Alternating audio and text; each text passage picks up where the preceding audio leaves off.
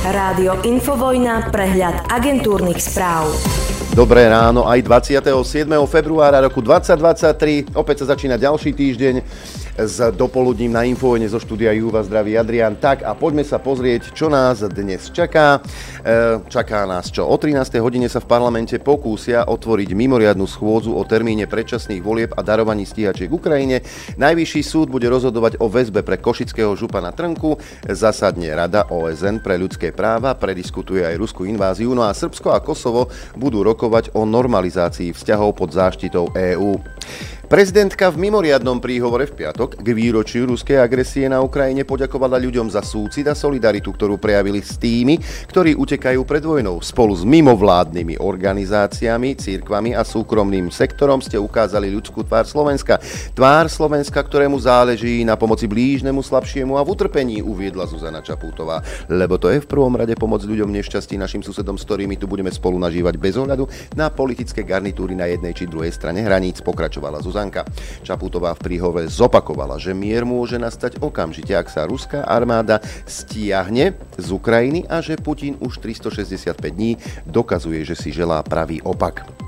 Smerodina navrhlo dať do ústavy právo platiť hotovosťou. V parlamente nedávno aj pre postoj tohto hnutia stroskotala snaha obnoviť limity na hotovostné platby, ktoré presadzovalo ministerstvo financií vedené Oľanom. Poslanci Smerodina vrátane Borisa Kolára navrhujú do ústavy dopísať, že každý má nárok vykonať platbu na nákup tovarov a poskytnutie služieb v hotovosti zákonným platidlom. Podrobnosti má stanoviť zákon. Na návrh upozornila TASR. Za návrh by muselo hlasovať aspoň aspoň 90 poslancov zo 150. Sme rodina by tak musela presvedčiť aj niektorých zo 70 zákonodárcov, ktorí podporili neúspešný návrh obmedziť hotovosť od ministerstva financií. Ministerstvo financí, ktoré aktuálne vedie premiér Eduard Heger, obmedzenie hotovosti považuje za dôležitý nástroj v boji proti daňovým podvodom a praniu špinavých peňazí. Áno, cesta do pekla je dlážená dobrými úmyslami však áno. Jaroslav Múdrinač, pán Grov, je, je, je, je, jeho excelencia tvrdí, že finálne rozhodnutie o stíhačkách pre Ukrajinu bude na parlamente. Podľa povereného ministra obrany pripravujú poslanci návrh uznesenia o tom, či pošleme slovenské stíhačky stíhačky MiG-29 na Ukrajinu. Naď tvrdí, že znesie uznesenia, eh, pardon, znenie uznesenia ešte nevidel a ak s ním bude súhlasiť, pripravia vládny návrh eh, uznesenia. Rastislav Káčer by mal so svojimi osobnými problémami vyhľadať lekára, vyhlásil šéf Maďarského úradu vlády Gergej Gujáš. E, reagoval tak na Káčerové výroky o územných nárokoch Maďarska voči Slovensku. Gujáš dodal, že si nie je istý, či odvolaná slovenská vláda môže rokovať o ochrane slovenského vzdušného priestoru maďarskými stíhačkami. Ministerstvo obrany rekonštruuje bývalú vojenskú zotavovňu na Zemplínskej šírave a robí to zle, varujú odborníci. Keď to dopadne tak, ako ukazujú vizualizácie, budova nenávratne príde o svoje kvality, hovorí teoretik architektúry Peter Salaj. Tak ako všetko v tomto našom malom Slovensku však. Bolo veľmi horúco v sobotu. V dialogoch v sobotných v RTVS diskutoval iba poverený minister obrany Jaroslav Nať. Do relácie mal prísť aj Marian Kéry zo Smeru. Krátko pred reláciou však namiesto neho prišiel do rozhlasu Ľuboš Blaha. RTVS tvrdí, že Smer nečakane poslal iného diskutujúceho a zmenu vopred neoznámil preto sa rozhodli pre prázdne kreslo. Ja neviem, ale Naď mohol súhlasiť, veď e, argumentačne mohol zotreť blahu ako špinavú podlahu. Hm, nestalo sa. A Smer sa vyhráža riaditeľovi RTVS Ľubošovi Machajovi, že mu pôjdu po krku. Dôvodom má byť, že verejnoprávne médium neumožnilo vstup do budovy rozhlasu Ľubošovi Blahovi, ktorý sa chcel zúčastniť, zúčastniť diskusie s ministrom obrany Jaroslavom Naďom, hoci do diskusie nebol pozvaný. Do relácie sobotné dialógy mal prísť za smer diskutovať Marian Kerry. To, to, čo sa včera odohralo, je jedna sprostá cenzúra, povedal Blaha. Dokonca verejnoprávna televízia klesla ešte pod úroveň komerčných televízií, ktoré takisto odmietajú pozývať mňa alebo Roberta Fica do televíznych diskusí, povedal Blaha. No a NAKA začala trestné stíhanie v prípade anonymných výhrážok redaktorke RTVS Marte Jančkárovej. Moderátorka dostala počas víkendu viacero nenávisných e-mailov. Deň predtým čelila RTVS kritike Smeru, že do relácie sobotné dialógy nebol vpustený Ľuboš Blaha. Poďme k poslankyni líniám Oľano, tie žiadajú odsúdiť uznesenie Europarlamentu k teroristickej vražde na Zámockej ulici. Anda, Anna Andrujevová a Anna Záborská podali návrh uznesenia na marcovú schôdzu. Tvrdia, že Európsky parlament prekračuje svoje kompetencie a nerešpektuje suverenitu Slovenskej republiky, keďže uznesenie vyzvalo slovenskú vládu, aby právne uznala páry rovnakého pohľavia a prijala medzinárodné štandardy rodovej tranzície. Česká eurokomisárka Viera Jourová sa obáva, chuďatko aj nespáva kvôli nám, čo vám poviem. Ona sa obáva, že by sa Slovensko mohlo po voľbách stať v rámci EÚ ďalším Maďarskom. Aj podľa zvoleného prezidenta Pávka, eh, pardon, Petra Pavla je politický vývoj na Slovensku znepokojivý. Uviedli to počas debaty k prvému výročiu vojny na Ukrajine, ktorú usporiadalo, usporiadalo zastúpenie Európskej komisie v Česku. Ak odliadnem od vývoja na Slovensku, ktorý je znepokojivý a mali by sme ho sledovať veľmi pozorne, Maďarsko sa snaží ísť vlastnou cestou už dlhší čas, reagoval Pavel na otázku o postoji Maďarska k príjmaniu sankcií proti Rusku. Považuje to za zásadný problém, napríklad aj pre Vyšehradskú štvorku. Ďakujeme ti, Pávek, že kvôli nám nespávaš. Mám dobrú správu. Americký prezident Joe Biden je podľa svojej manželky Pripravený znova kandidovať. Prvá dáma Spojených štátov amerických v rozhovore pre agentúru AP povedala, že nezostáva už takmer nič iné, než nájsť si čas a e, miesto oznámenia. Takže Biden bude kandidovať opäť. My sa tešíme. A už keď sme pri Bidenovi na dodávku bojových lietadiel F-16 Ukrajine, nie je teraz dôvod, povedal prezident Biden, ktorý zaslanie týchto zbraní Kievu opäť odmietol. Podľa neho Washington poskytuje Ukrajine zbranie, ktoré potrebuje na ofenzívu v jarných a letných mesiacoch. Biden sa tak takisto kriticky vyjadril voči mierovému plánu, ktorý v piatok predstavila Čína.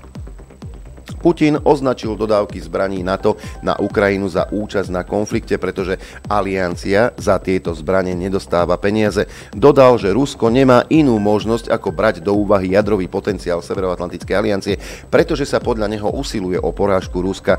Vyhlásil to v ruskej štátnej televízii po prvom výročí invázie na Ukrajinu. Posielajú desiatky miliard dolárov vo forme zbraní na Ukrajinu.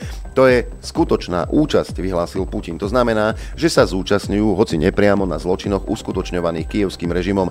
Pri súčasných podmienkach, keď všetky popredné krajiny Severoatlantickej aliancie vyhlásili, že ich hlavným cieľom je spôsobiť nám strategickú porážku, aby náš ľud trpel, ako hovoria, ako môžeme v týchto podmienkach ignorovať ich jadrový potenciál, povedal.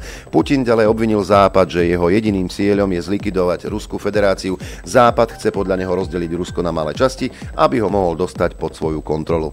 Spojené štáty, Polsko a Nemecko rokujú o spoločných vojenských cvičeniach v Polsku. Išlo by o reakciu na hrozbu Ruska voči východnej hranici Severoatlantickej aliancie, uviedol nemecký minister obrany Pistorius. O takýchto manévroch sa uvažuje, povedal. Dodal, že zatiaľ nemôže potvrdiť ich konanie ani poskytnúť ďalšie detaily. Vojenské cvičenia v krajine hraničiacej s Ukrajinou, ktorú pred rokom napadlo Rusko, by vyslali veľmi jasný signál spojencom zo Severoatlantickej aliancie, no i ruskému prezidentovi Vladimirovi Putinovi priblížil minister. Moskva bude považovať ohrozenie svojich jednotiek v moldavskom separatistickom Podnestersku za priamy útok na Rusko, uviedlo ministerstvo zahraničia. Ministerstvo obrany vo štvrtok obvinilo Ukrajinu, že tam plánuje ozbrojenú provokáciu. Moldavská vláda to odmietla a vyzvala na pokoj. Prevažne ruskojazyčné Podnestersko sa od Moldavska otrhlo v roku 90 a ruská armáda v ňom udržiava svoje jednotky. Ukrajina tvrdí, že jej armáda bude na jar pripravená spustiť protiofenzívu proti ruským okupačným silám. Presný dátum závisí od dodávok zbraní zo západu a ďalších faktorov. Oznámil to predstaviteľ hlavnej správy vojenskej rozviedky Ukrajinského ministerstva obrany Vadim Skibický. E, tento predstaviteľ za jeden zo strategických cieľov operácie označil vbitie klínu do ruského frontu na juhu medzi Krymom a pevninskou časťou Ruska.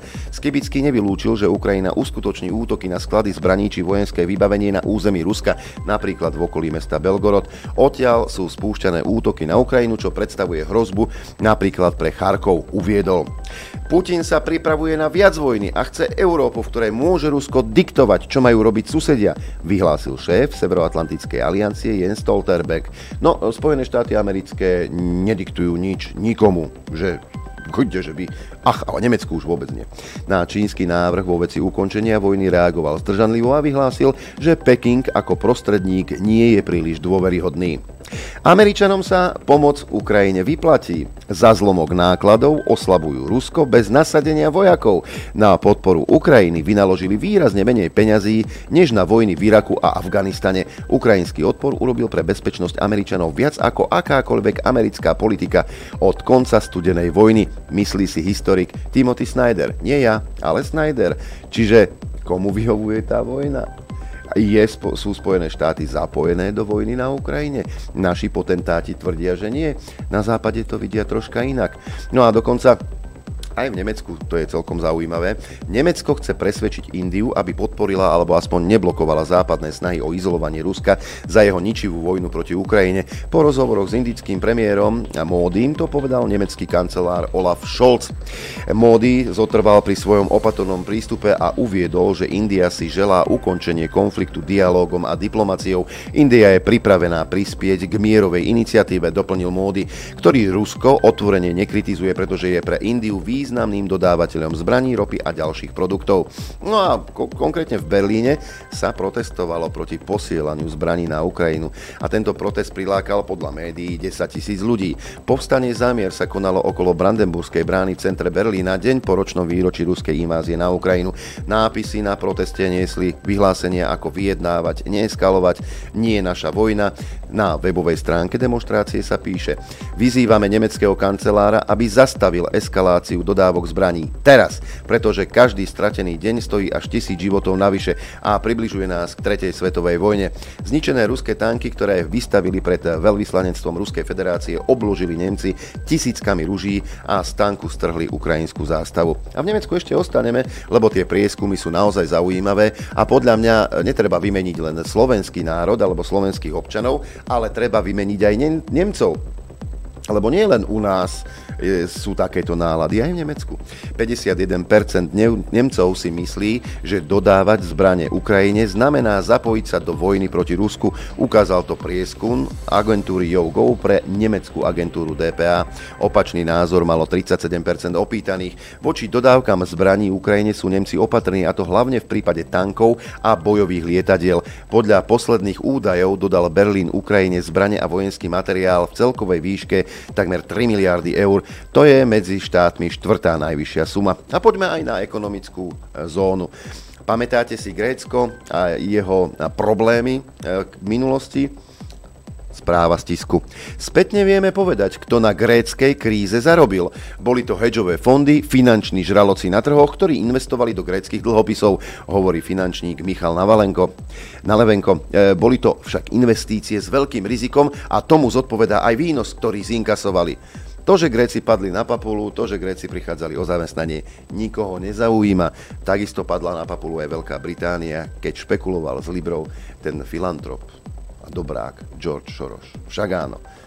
Ale veď to je v poriadku, lebo oni zarobili, že to je obchod. Ale to, že Grécko padlo na hubu, to je už druhá vec. Ale ďalšia vec sa bude týkať e, Ruska. Rusko v prvých týždňoch po zavedení cenového stropu na vývoz zarobilo z predaja ropy oveľa viac, ako stanovuje limit. Ako je toto možné? Nech mi toto nať s Čaputovou a Hegerom vysvetlia. Informuje o tom agentúra Bloomberg na základe výpočtov odborníkov. Priemerná cena za barel ropy v prvých 4 týždňoch od zavedenia limitu bola 74 dolárov, pričom limit bol stanovený na 60. Výskum prináša znepokojenie pre vlády, ktoré tvrdia, že opatrenia na odrezanie prístupu Kremľa k peniazom z ropy boli veľkým úspechom úspechom? Zdá sa, že nie. Špecializované firmy zaoberajúce sa stanovením cien komodít uviedli, že cena hlavného kontraktu na ruskú ropu v mieste vývozu v Baltskom a Čiernom mori sa prepadla hlboko po 60 dolárov. Naše prekvapujúce zistenie, že značná časť ruskej ropy sa predáva výrazne nad úrovňou cenového stropu 60 dolárov za barel, naliehavo vyžaduje ďalšie vyšetrovanie týchto transakcií a posilňuje potrebu zosilniť vymáhanie práva, uviedli autory. Z tichomorských prístavov do dôležitých destinácií, ako je Čína, sa ropa vyváža za ešte vyššiu cenu, v priemere za 82 dolárov za barel, kde asi soudruzi z Bruselu a Washingtonu udelali chybu. No a ešte jedna vec, USA zavedú 200% clo na dovoz e, ruského hliníka. Ako to, veď máme sankcie pre Boha, veď také nemá čo existovať. Aby sme ďalej znížili dovoz hliníkových výrobkov a zvýšili domácu kapacitu, rozhodoval som sa, že je, rozhodol som sa, že je potrebné stavebné a vodné zaviesť 200% clo na hliník a hliníkové výrobky vyrobené v Rusku od 10. marca 2023, uviedol americký prezident Joe Biden. Ale ako to? Vy dovážate niečo z Ruska, milí Američania? Veď tu máme sankcie, Zamyslite sa nad tým. E, okrem toho Spojené štáty od 10. apríla zavádzajú 200% clo na dovoz hliníkových výrobkov na výrobu, ktorých sa použilo akékoľvek množstvo primárneho hliníka vytaveného v Rusku. Inými slovami, Európska výroba čiastočne závislá od ruského hliníka je v USA nepredajná. Samozrejme, môžu kúpiť hliník od USA, ale konkurenčná schopnosť Európy sa zníži. Rusi svoju produkciu predávajú hoci kde na svete. Kto bude trpieť, je vlastne iba Európa. Čiže opäť ďalší americký úder pod pás. Čím ďalej, tým viac sa zdá, ako keby to Rusko s tými Spojenými štátmi spolupracovalo na zničení Európy. A poďme ešte na jednu zaujímavosť. Denník New York Times zmapoval vykorisťovanie detí, ktoré do Spojených štátov prichádzajú bez rodičov, vyrábajú súčiastky do Fordu, po nociach balia cereálie či stavajú múry okolo dovolenkových rezidencií. Pracujú v zlých podmienkach aj pre známe firmy, hoci je to v rozpore so zákonmi. Kristián vo veku 14 rokov namiesto chodenia do školy pracuje na stavbách. O rok staršia Karolina po nociach vo fabrike balí cereálie. Tieto a ďalšie príbehy opísal denník New York Times v novom článku o brutálnych podmienkach, v ktorých naprieč Spojenými štátmi pracujú neplnoletí pristahovalci, prevažne zo stredoamerických krajín. Americká novinárka hovorila v 20 amerických štátoch s vyše 100 deťmi, ktoré sa po príchode do USA dostali na náročné pracovné miesta.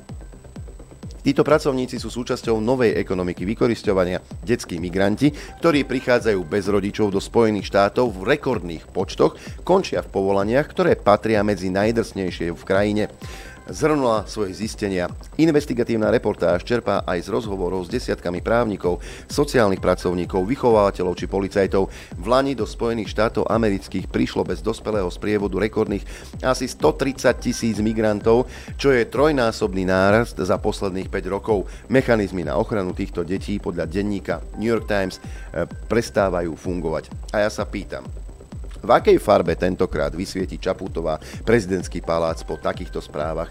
Píše to New York Times. Toto nemožno ignorovať. Utrpenie a vykoristovanie detí v Spojených štátoch je v poriadku? Zavníma to táto ochránkyňa slabých a pošle protestnú nôtu do Bieleho domu? No, zabudnite. Ako dlho budú Dostal s Osuským a Poliačikom postávať pred ambasádou Spojených štátov? To len taká otázka. Predpoveď počasia.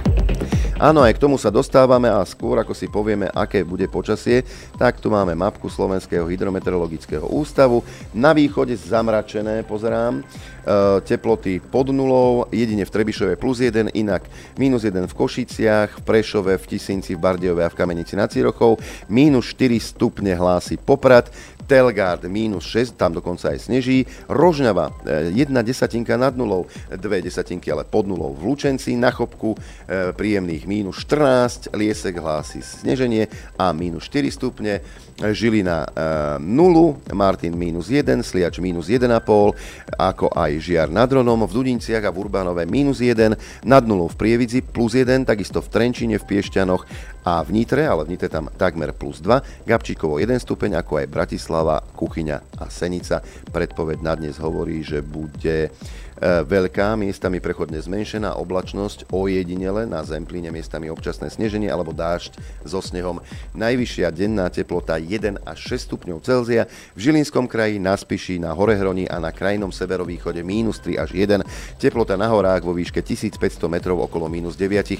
Fúkať bude prevažne severný vietor rýchlosťou 15 až 45 km za hodinu, v nárazoch miestami až 70 v bansko a Nitrianskom kraji, prevažne len slabý vietor.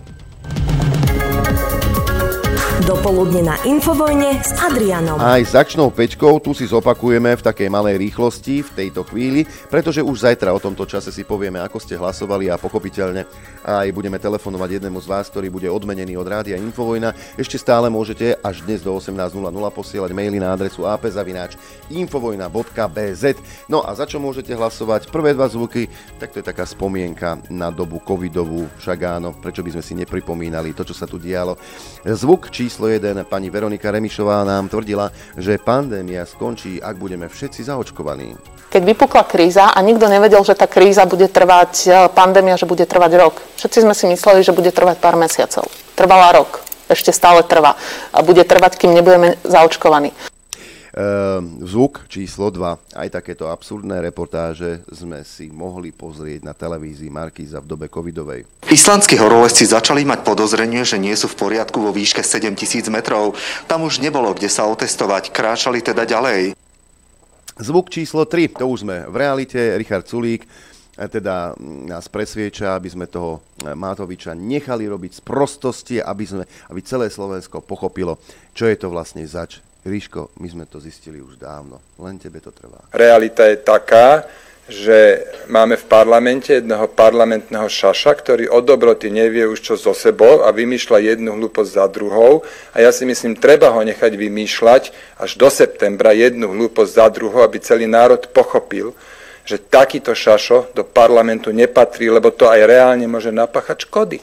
Zvuk číslo 4, pán Valášek, ktorý je v parlamente, tvári sa, že je tam za progresívne Slovensko, ale bol zvolený za niekoho iného, e, teda nadšene komentoval, že v prieskumoch um, voliči progresívneho Slovenska by išli so zbraňou v ruke do jedného, takmer do jedného. Nebolo to najviac v tom prieskume, Paradoxom je, že až že vyše 50% voličov progresívneho Slovenska by v prípade konfliktu Slovensko opustilo. Tá otázka, že či by sa Slováci postavili za obranu krajiny Slováci a Slovenky prípadne aj so zbraňou v ruke, v ruke nie je čisto hypotetická. Máme tu už nejaké prieskumy a mňa teší, že to boli práve voliči progresívneho Slovenska, ktorí sa najväčšou mierou prihlásili k tomu, že by áno, išli bojovať za túto krajinu aj so zbraňou v ruke. A mňa to teší, od začiatku politike tvrdím, že že sú rôzne formy patriotizmu, ten, do ktorého sa balí a um, Robert Fico či Andrej Danko je len takým pašklilom, takou paródiou. Ozajstný patriotizmus vyzerá inak. No a zvuk číslo 5, Zuzka Čaputová, to sa ani nedá komentovať. A, že to, že pomáhame Ukrajine, že sme súčasťou širších zložiek, ktoré nás zároveň chránia, je dobré a dúfam, že to tak aj zostane. Pretože som presvedčená o tom, že v tej situácii stojíme na správnej strane dejín. A možno si o tom niečo dnes povieme, o tej správnej strane dejín. Jednotku má Remišová, dvojku reportáž Markízy, trojku Solík, štvorku Valášek a peťku Čaputová.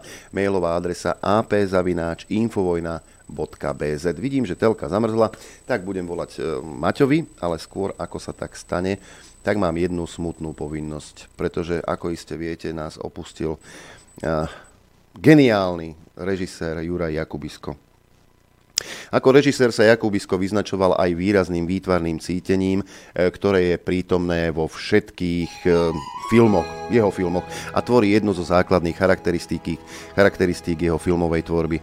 Jakubisko sa narodil 30. apríla 1938 vo východoslovenskej obci Kojšov, áno práve z Kojšova v Perimbabe, tie čepce, to bol, to, to bol taký kopír tých čepcov a takto si vlastne úctil svoju rodnú obec. V roku 1957 absolvoval štúdium fotografie na stredno, strednej umelecko-priemyselnej škole v Bratislave a v rokoch 59 až 66 študoval v Česku na Pražskej filmovej a televíznej fakulte Akadémie muzických umení.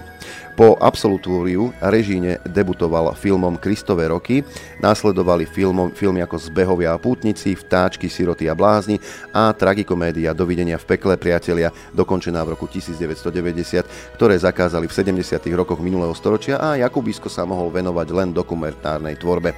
Jeho film Postav dom, zasad strom ktorý nakrútil po niekoľkoročnej odmlke, bol majstrovským dielom. Nasledovala komédia Nevera po slovensky v 80. roku, vrcholom jeho tvorby v 80. rokov 20. storočia je historická sága Tisícročná včela, ktorá získala množstvo ocenení, podobne ako filmová rozprávka Perimbaba. Predrevolučné obdobie uzavrel filmom Sedím na konári a je mi dobre, v ktorom si jednu z hlavných úloh zahral Bolek Polívka. V roku 1990 natočil pre televíziu film Takmer rúžový príbeh, dokončil a uviedol do kín tragikomédiu Dovidenia v pekle, priatelia, a začal pracovať na filme Lepšie je byť bohatý a zdravý ako chudobný a chorý, ktorý mal premiéry, premiéru v roku 1992. Od roku 1993 žili Jakubisko spolu s manželkou, herečkou a producentkou Deanou Horvátovou a rodinou v Českej metropole v Prahe. E- z roku 1997 je jeho film Nejasná správa o konci sveta a v roku 2004 film Post Coitum v hlavnej úlohe s talianským hercom Frankom Nerom. Veľmi úspešným projektom Jakubiska bol film Bátory, historický veľkofilm o čachtickej pani ktorá sa podľa legendy kúpala v krvi panien a ktorú prezentujú ako najväčšiu vrahyňu všetkých čias. Film vo svetovej premiére uviedli na Medzinárodnom filmovom festivale v Českých Karlových Varoch v roku 2008. Slovenská speváčka Katka Knechtová e, pardon, Katka Knechtová k nemu naspievala hit Môj Bože, ktorý sa stal najhranejšou skladbou na Slovensku v roku 2008. V roku 2012 sa Jakubisko stal zrejme najstarším pacientom, ktorému v Českej republike lekári dalo, darovali nové srdce. V roku 2013 sa v rámci projektu Košice 2013 um, Juraj Jakobisko predstavil na festivale Jakobiskové dni a to nie len cez svoje filmy, ale aj svoju výtvarnú tvorbu. Jakobisko vtedy v Košiciach vystavoval cyklus serigrafií, autorské filmové plagáty a olejomalby. Pri tejto príležitosti mu vtedajší primátor Košíc Richard Raši odovzdal plaketu mesta Košice. V nakladateľstve XYZ vyšla 20. júna 2013 pri príležitosti 75. narodení Juraja Jakubiska jeho autobiografia Živé striebro, v ktorej zachytil zachytil prvých 33 rokov svojho života. Za svoju tvorbu získal Jakubisko množstvo domácich i zahraničných ocenení. Získal napríklad cenu Československej kritiky za najlepší československý film v roku 67. V júni 2002 si prevzal cenu Zlatá kamera, ktorá tradične ktorú tradične udelujú osobnostiam domácej i zahraničnej kinematografie za podiel na rozvoji filmového umenia na festivale Art Film v Trenčianských tepliciach.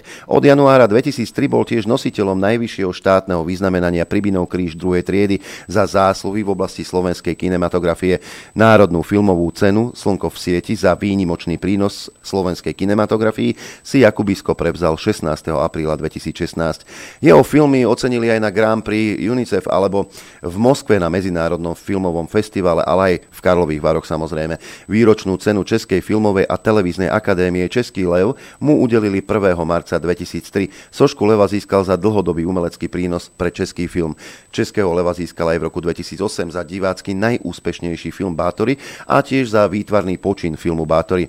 Dňa 9. júna 2009 si prevzal cenu Elzy Morante pre zahraničného režiséra za účasti talianskej veľvyslankyne na Slovensku Brunelli Borzi Kolnača mu ju odovzdala Teresa Triskány, riaditeľka Talianského kultúrneho inštitútu v Bratislave. Medailu za zásluhy prvého stupňa v oblasti umenia mu v roku 2016 udelil aj vtedajší český prezident Miloš Zeman. Juraj Jakobisko bol známy dlhoročnou spoluprácou s talianskou kinematografiou, kinematografiou a jej predstaviteľmi a aj preto si vyslúžil pomenovanie slovenský Felíny, čo on sám považoval za poctu. Posledným Jakubiskovým filmom je pokračovanie kultovej filmovej rozprávky Perimbaba s názvom Perimbaba a dva svety, ktorej premiéra bola pôvodne plánovaná ešte pred Vianocami v roku 2019, no pre odklady z dôvodu pandémie koronavírusu sa dosiaľ do kín ešte nedostala. Dej novej Perimbaby nadvezuje na pôvodnú rozprávku. Ako režisér spolupracoval Jakubisko vo veľkej miere aj s divadlom. Úspech malo v roku 2018 napríklad nové naštudovanie opery Suchoňovho Svetopluka pod jeho vedením. A ja si myslím, že by sme si v tejto chvíli mohli pripomenúť jeden z jeho výrokov. Národ ktorý pozná svoju minulosť, je pripravený na to, aby správne vykročil aj do budúcnosti. Ďakujeme za všetko, maestro, a pozdravujeme do neba na vašej púti do svetla. Nepoviem eh, s Bohom, poviem dovidenia. Uh, mali sme vás radi, vaši chlapci z Infovojny.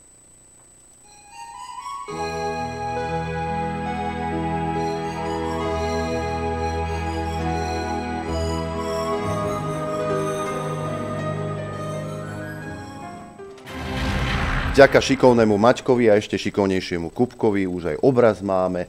Dobré ráno vám všetkým a prajem zo štúdia Juch.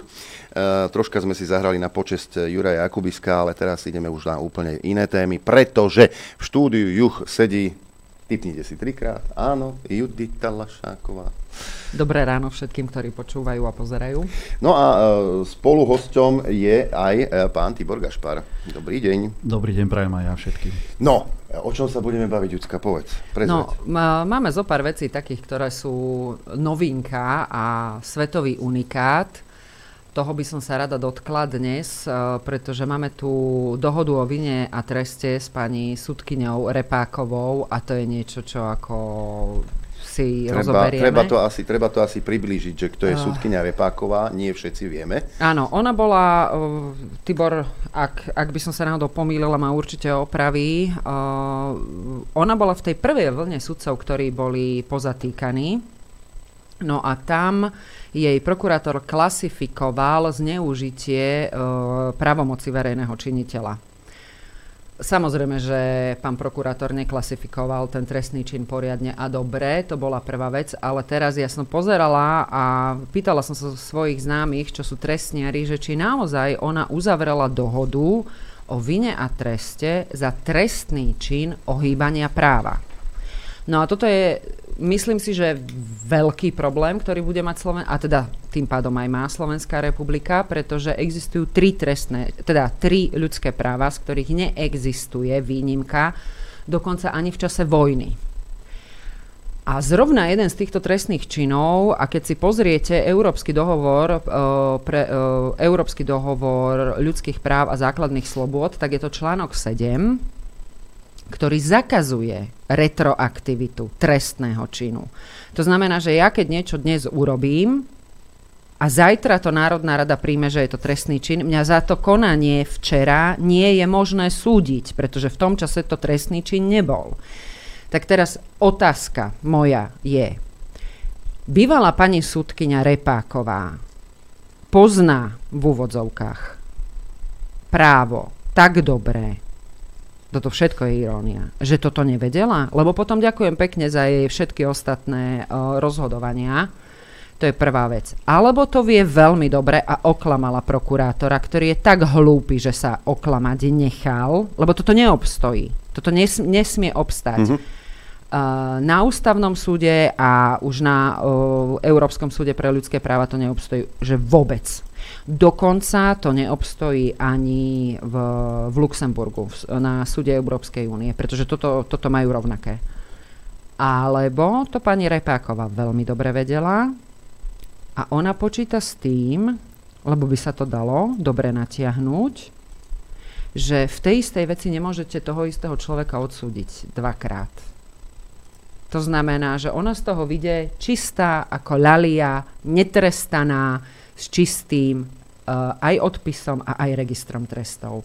Takže buď sme mali veľmi hlúpu súdkyňu, alebo máme veľmi hlúpeho prokurátora. Dokonca, ja zvýšim stavku, ten sudca, po prípade, pardon, tá súdkyňa, a tuším Pamela Záleska. Mm, neviem, Nie? či v tejto nerozhodovala pani Sabová.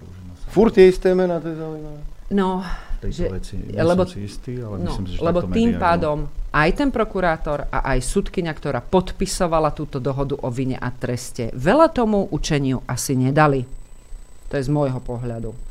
Lebo i, i, ako dobre, OK, súďme a trestne stíhajme ľudí. Poprvé za to, čo urobili, ak je to trestný čin a bude im dožičený e, zákonný súdny proces spravodlivý. Napríklad taký, ktorý Dušan Kovačik nemal. Ako my chceme budovať materiálny právny štát. Prosím vás, povedzte mi ako. Čo Kolíková ti to vysvetlí? No zrovna ona, hej, áno. No ona je v tom borec ináč a, a pani Koliková a jej a, zmeny ústavy Slovenskej republiky. To je fantázia. Mimochodom, tá pani Kolíková, ktorá sa stiažovala na Maroša Žilinku, akým spôsobom si to on dovolil použiť 363 na Jaroslava Haščáka. No a keď to Jaroslav... Ja, keď sme, keď sme už pri tej 363 mi napadlo, čo to tu ja mám, aké je to video, keď už všetci kidajú na tú 363, tak si pustíme Keď sa pýtate na 363, tak vám jeden príklad predsa len poviem. Lebo ste sa ma pýtali aj na otázku, či som ju nevyužil aj ako obvinený. A pán poslanec, využil som ju ako obvinený vo veci Privatbanka.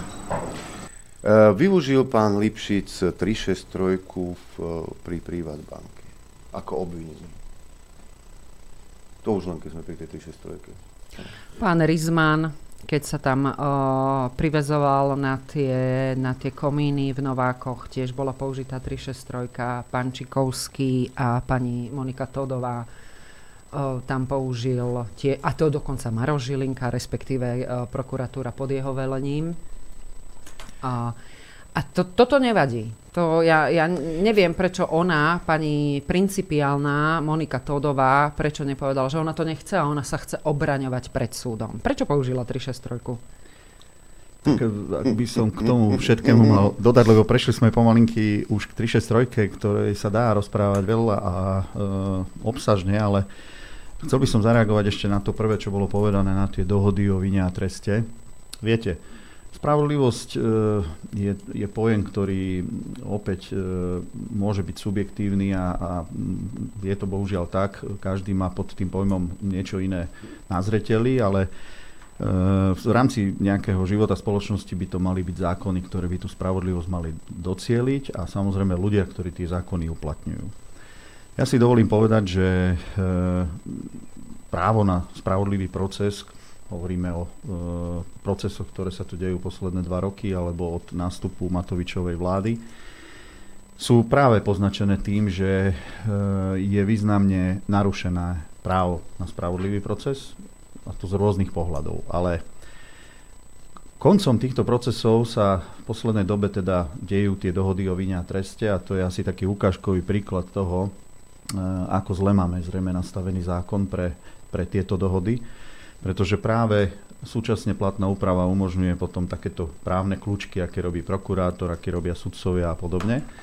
A celé tie procesy začínajú najmä tým, ako už tiež bolo povedané, že sa konanie tých osôb, ktoré sú z niečoho podozrivé, zle právne kvalifikuje. Mm-hmm. Buď sa nadkvalifikuje, to znamená, že sa pridá e, na tej právnej kvalifikácii z hľadiska jej závažnosti a tej, tej osobe potom sa vykresluje od začiatku, že ti hrozí 15, 20 a viac rokov, alebo sa potom samozrejme podkvalifikuje. Tie procesy sú charakteristické tým, že na začiatku je zvyčajne nadkvalifikácia. Vieme, že, že tu boli procesy, kedy niektoré osoby typu Beňa Makov mali vydieračky. E, v tom štádiu a v tom odseku, v ktorom e, boli právne kvalifikované, to boli tresty pomaly do 20 rokov. A potom sa z toho stali zrazu nejaké nepriame korupcie a, prešlo sa do e, prečinov a do de facto podmienkových trestov. Tak je na mieste otázka, že či tie orgány činné v trestnom konaní už na začiatku nevedia, ako to chcú a ako by to mali správne kvalifikovať, alebo či ten proces e, sleduje presne to, že sa tlačí na, e, tých, na tie osoby, aby teda sa buď priznali, čo, čo je tiež vylúčené v zmysle platného práva, alebo potom ďalej, aby e, poskytovali svedectvá účelové, nepravdivé, zavádzajúce na iné osoby. No a e, záverom takýchto teraz procesov sú tie dohody o vine a treste, ktoré ja považujem častokrát za predčasné. E, my vidíme, čo je v nejakom konkrétnom trestnej veci a môžem použiť náš príklad obvinený niekoľko osôb e, s tým, že hneď na úvod sú niektoré vylúčené na samostatné konanie, aby sme my ostatní v tom konaní nevideli, čo sa deje s tými, s tými ostatnými. Taký príklad je v trestnej veci očistec obvinený Mako, bol aj obvinený BM, pokiaľ by nezomrel. A teraz sa tak trochu tají, čo sa deje okolo týchto osôb, až potom sa zrazu dozvieme, že ide sa uzatvárať dohoda o vine a treste. V rámci tých dohod o vine a treste e, sa len málo kedy vecne dozviete, o čo ide, za aký trestný čin ide, ale jedna zo základných črt, ktorá sa dnes je, je alebo realizuje na tých súdoch, je to, že viete, trestný čin e, môže pozostávať a hovorí sa právne tomu, že ide o pokračujúci trestný čin z viacerých jednotlivých konaní. E, Prečo to takto podrobne vysvetľujem? Ak v prvom konaní zoberete úplatok 5000, v druhom 10, ďalej 200 tisíc, 300 tisíc, 800 tisíc, tak výsledkom vášeho posudzovania by malo byť, že sa vám všetka táto škoda spočíta, alebo tá výška toho úplatku a podľa toho sa to potom má aj kvalifikovať.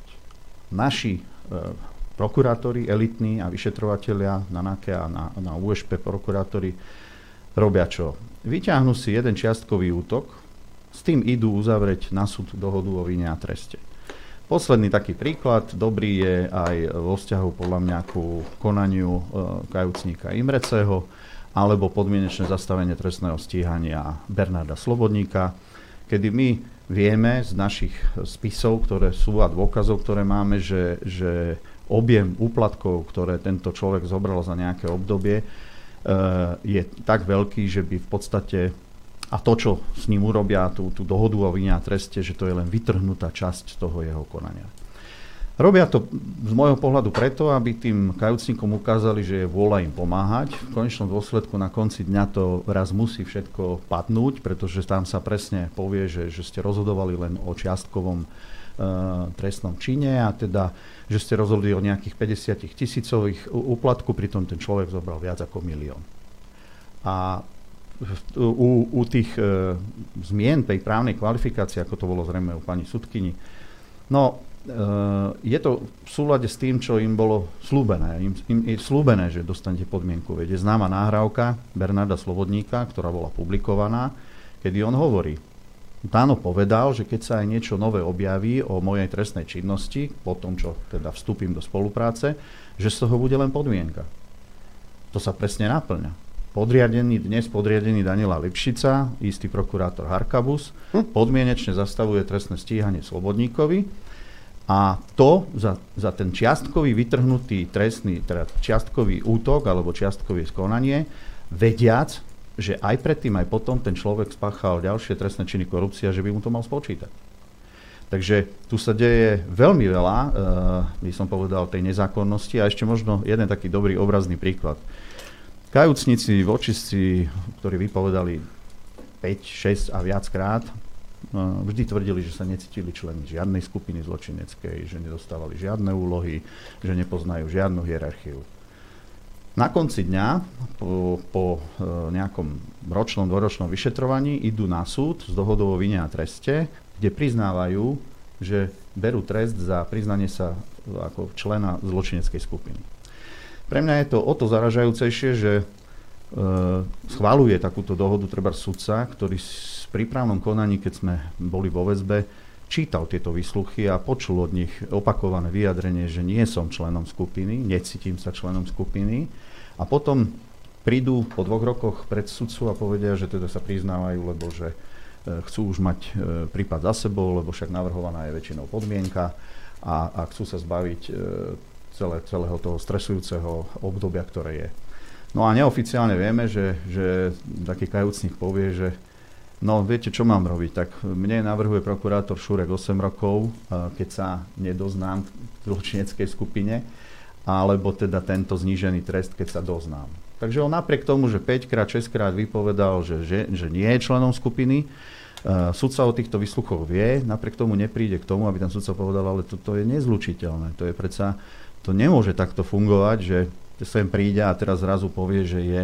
Veď on to, on to 6 krát bez nátlaku, nebol vo väzbe, povedal, že, že nie je. Takže tie dohody o vine treste, ak to zhrniem, podmienečné zastavenie trestného stíhania kajúcnikom a obdobné rozhodnutia, volá sa to právne odklony v trestnom konaní, bohužiaľ e, z môjho pohľadu sú tvrdo zneužívané, sú nedostatočne upravené v zákone a umožňuje ten právny stav alebo tá, tá, e, to znenie zákona robiť s tým takéto čáry máry a e, umožňovať niekomu dávať nezaslúženú výhodu alebo vyrobiť na ňo nátlak, ja hovorím sprosto vydierať takýchto ľudí, cez hrozby vysokých trestov a, a rôzne iné, samozrejme väzovné vyšetrovanie a podobne. Keď to takto počúvam, teraz si zober, lebo áno, zase zas budem, áno, Smerácké rádio, my sme už boli Harabinovské rádio, my sme už boli Kotlebovské rádio, už sme boli všeličo. Hej? Všeli, čo sme už boli. Buďme slobodné rádio. Uh, všeli, čo sme boli. Tu nejde o to, že tu sedí Tibor Gašpar. Tu ide o to, že toto nie je ten právny štát a tá očista, ktorú sľubovali Matelko s Kolíkovou a s ďalšími. Nie. Tu sa účelovo stíhajú ľudia. Uvedomte si jednu vec. Zajtra to môžeš byť ty, pretože sused má záľuz na tvoj pozemok tak sa dohodne s ďalším susedom, podelia sa o ten pozemok a teba označia, že čo ja viem, si vodíš malé deti e, k sebe domov, že si pedofil. A teba odsúdia. Na základe svedectva týchto dvoch tvojich susedov. Len preto, že tí susedia majú dobré kontakty niekde.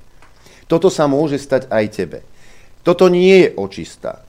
Toto je prax prosté zneužívanie Danielom Lipšicom, lebo ja nemôžem si pomôcť, ale keď počúvam o tomto, tak vidím tvár Daniela Lipšica. Za každú cenu sa nie, niekoho zbaviť. A uvedomte si jednu vec, že smeráci sú stíhaní na základe výpovedí kajúcnikov. Porobi... Nať včera v televízii Markíza vyhlásil, že sa predávali tanky do zahraničia s výbohom a s ďalšími za 10 až 15 tisíc eur. Ak je to pravda, pán Nať, prečo výboh s nominantmi e, strany SNS, ktorí mali teda vtedy e, ministerstvo obrany pod, e, pod sebou, prečo nie sú vo väzbe? Prečo nie sú stíhaní?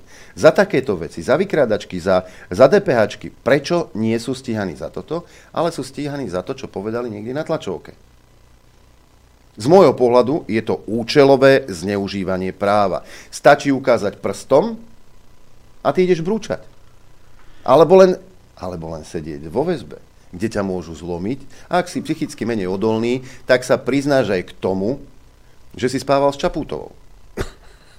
Ježiš, ale to je pravda, to, ale je to tak. Ale to teraz akože vážne, to, to teraz, fúj. My, myslím, že na toto zareagujem tak od konca, viete, že, že tá väzba ako nástroj lámania ja som 2-3 dní dozadu na tlačovke predsa čítal, e, o čom sa bavili Čurilovci, konkrétne vyšetrovateľ Čurila a vyšetrovateľ Vojtuš. To sú dvaja vyšetrovateľia, ktorí vyšetrovali kauzu očistec pri právnom konaní, kde debatujú na tému teda môjho lámania a hovoria otvorene o tom, že, že teda e, čakajú, že Gašpar sa zlomí. Hej.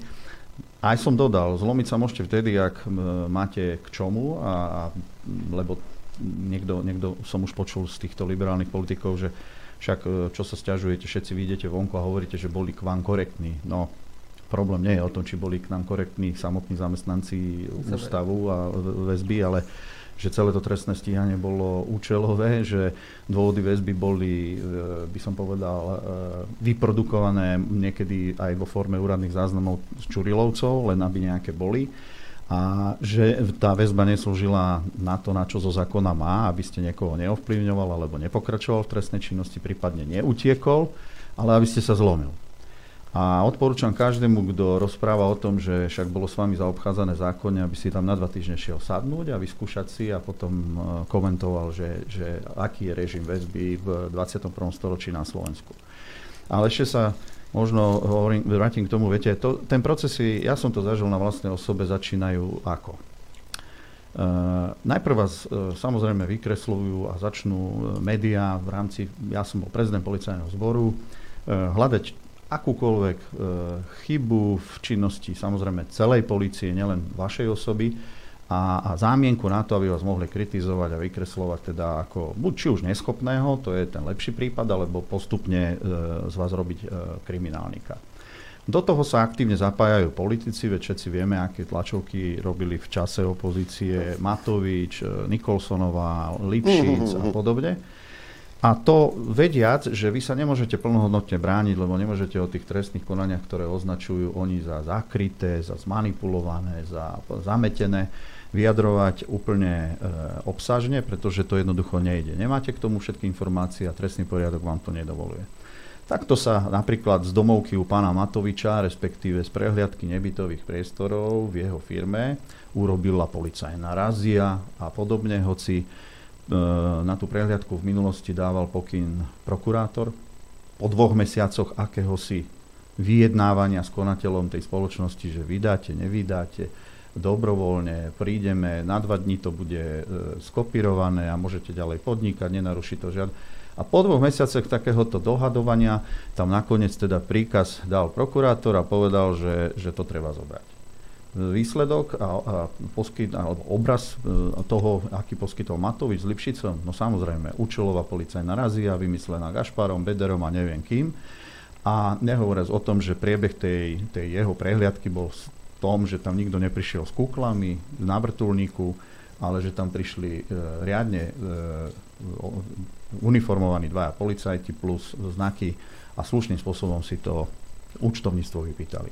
Takže áno, takto sa začína kriminalizácia. E, pomyslel by som si, že, že týmto končí, ale po roku 2020 sa hovorí, že už boli pripravené zoznamy na kriminalizáciu niektorých osôb a ideálnu zámienku na to dalo to, že, že e, sa v podstate objavil nejaký Petr Petrov, ktorý začal poskytovať a radiť alebo navádzať možných svetkov na, na rôzne závádzajúce výpovede a, a začal sa také domino, domino efekt, zavretie alebo zadržanie Ludovita Makova a potom to už išlo v rade za sebou.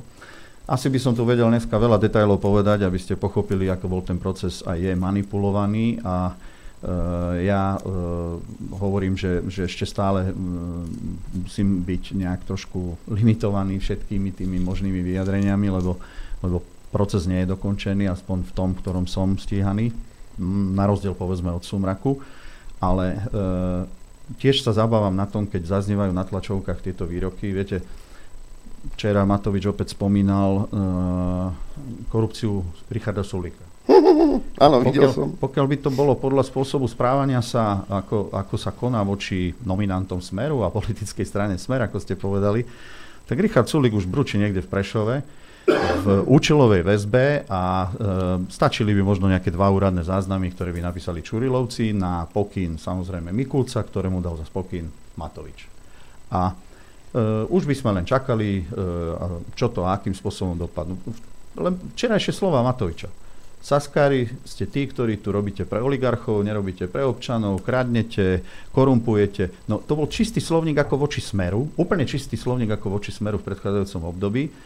A moderátora to ani ne, nepozastaví sa nad tým, ani, ani ho to nezaujíma. A dokončím túto myšlienku v, tomto, v tejto časti, že áno, ľahko sa môže stať Sulikovcom, že zažijú to, čo zažili smeráci ak zostane tento blázon pri moci s tou sújtou okolo seba a s Lipšicom, tak veľmi ľahko môžu zažiť to, čo zažili smeráci. Nezabúdajme jednu vec, a povedal to práve Sulík o Matovičovi, že Matovič je extrémne pomstychtivý. A nie, on nie. A naozaj sa toto môže stať. Možno, že, a teraz budem, teraz budem naozaj konšpirovať, možno, že ten čas do 30. septembra si vybral Matovič na to, aby uplácal e, Sulíka do e, väzby. Minimálne do väzby, aby bol obvinený. Ja len hádam. Možno sa mýlim, neviem. E, čas nám ale ukáže. Však áno.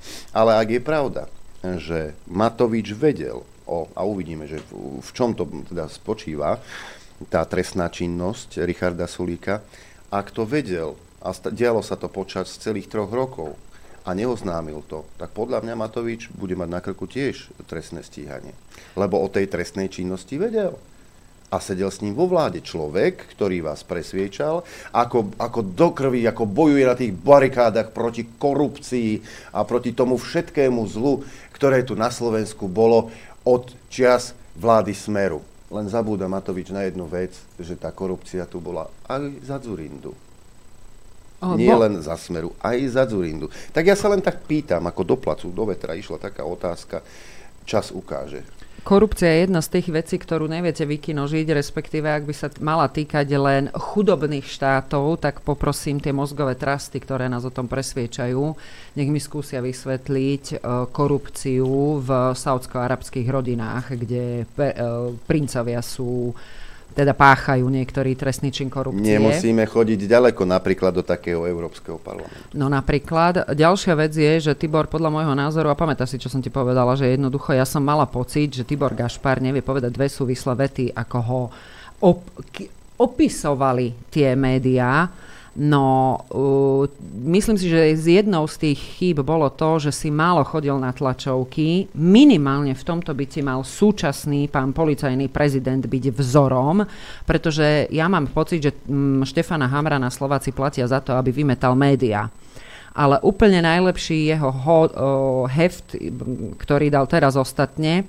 Policajný prezident Štefan Hamran, ak sa Fico vráti k moci, dobrovoľne odídem. Píšta kam?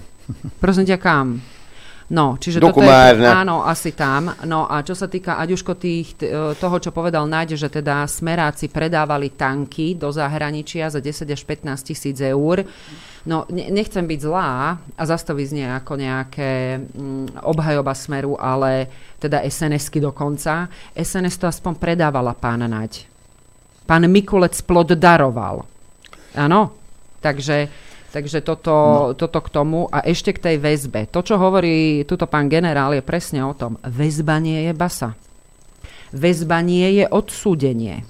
väzba je iba inštitút, že zadržím na nevyhnutný čas. Ak je ten nevyhnutný čas hodina, tak hodina.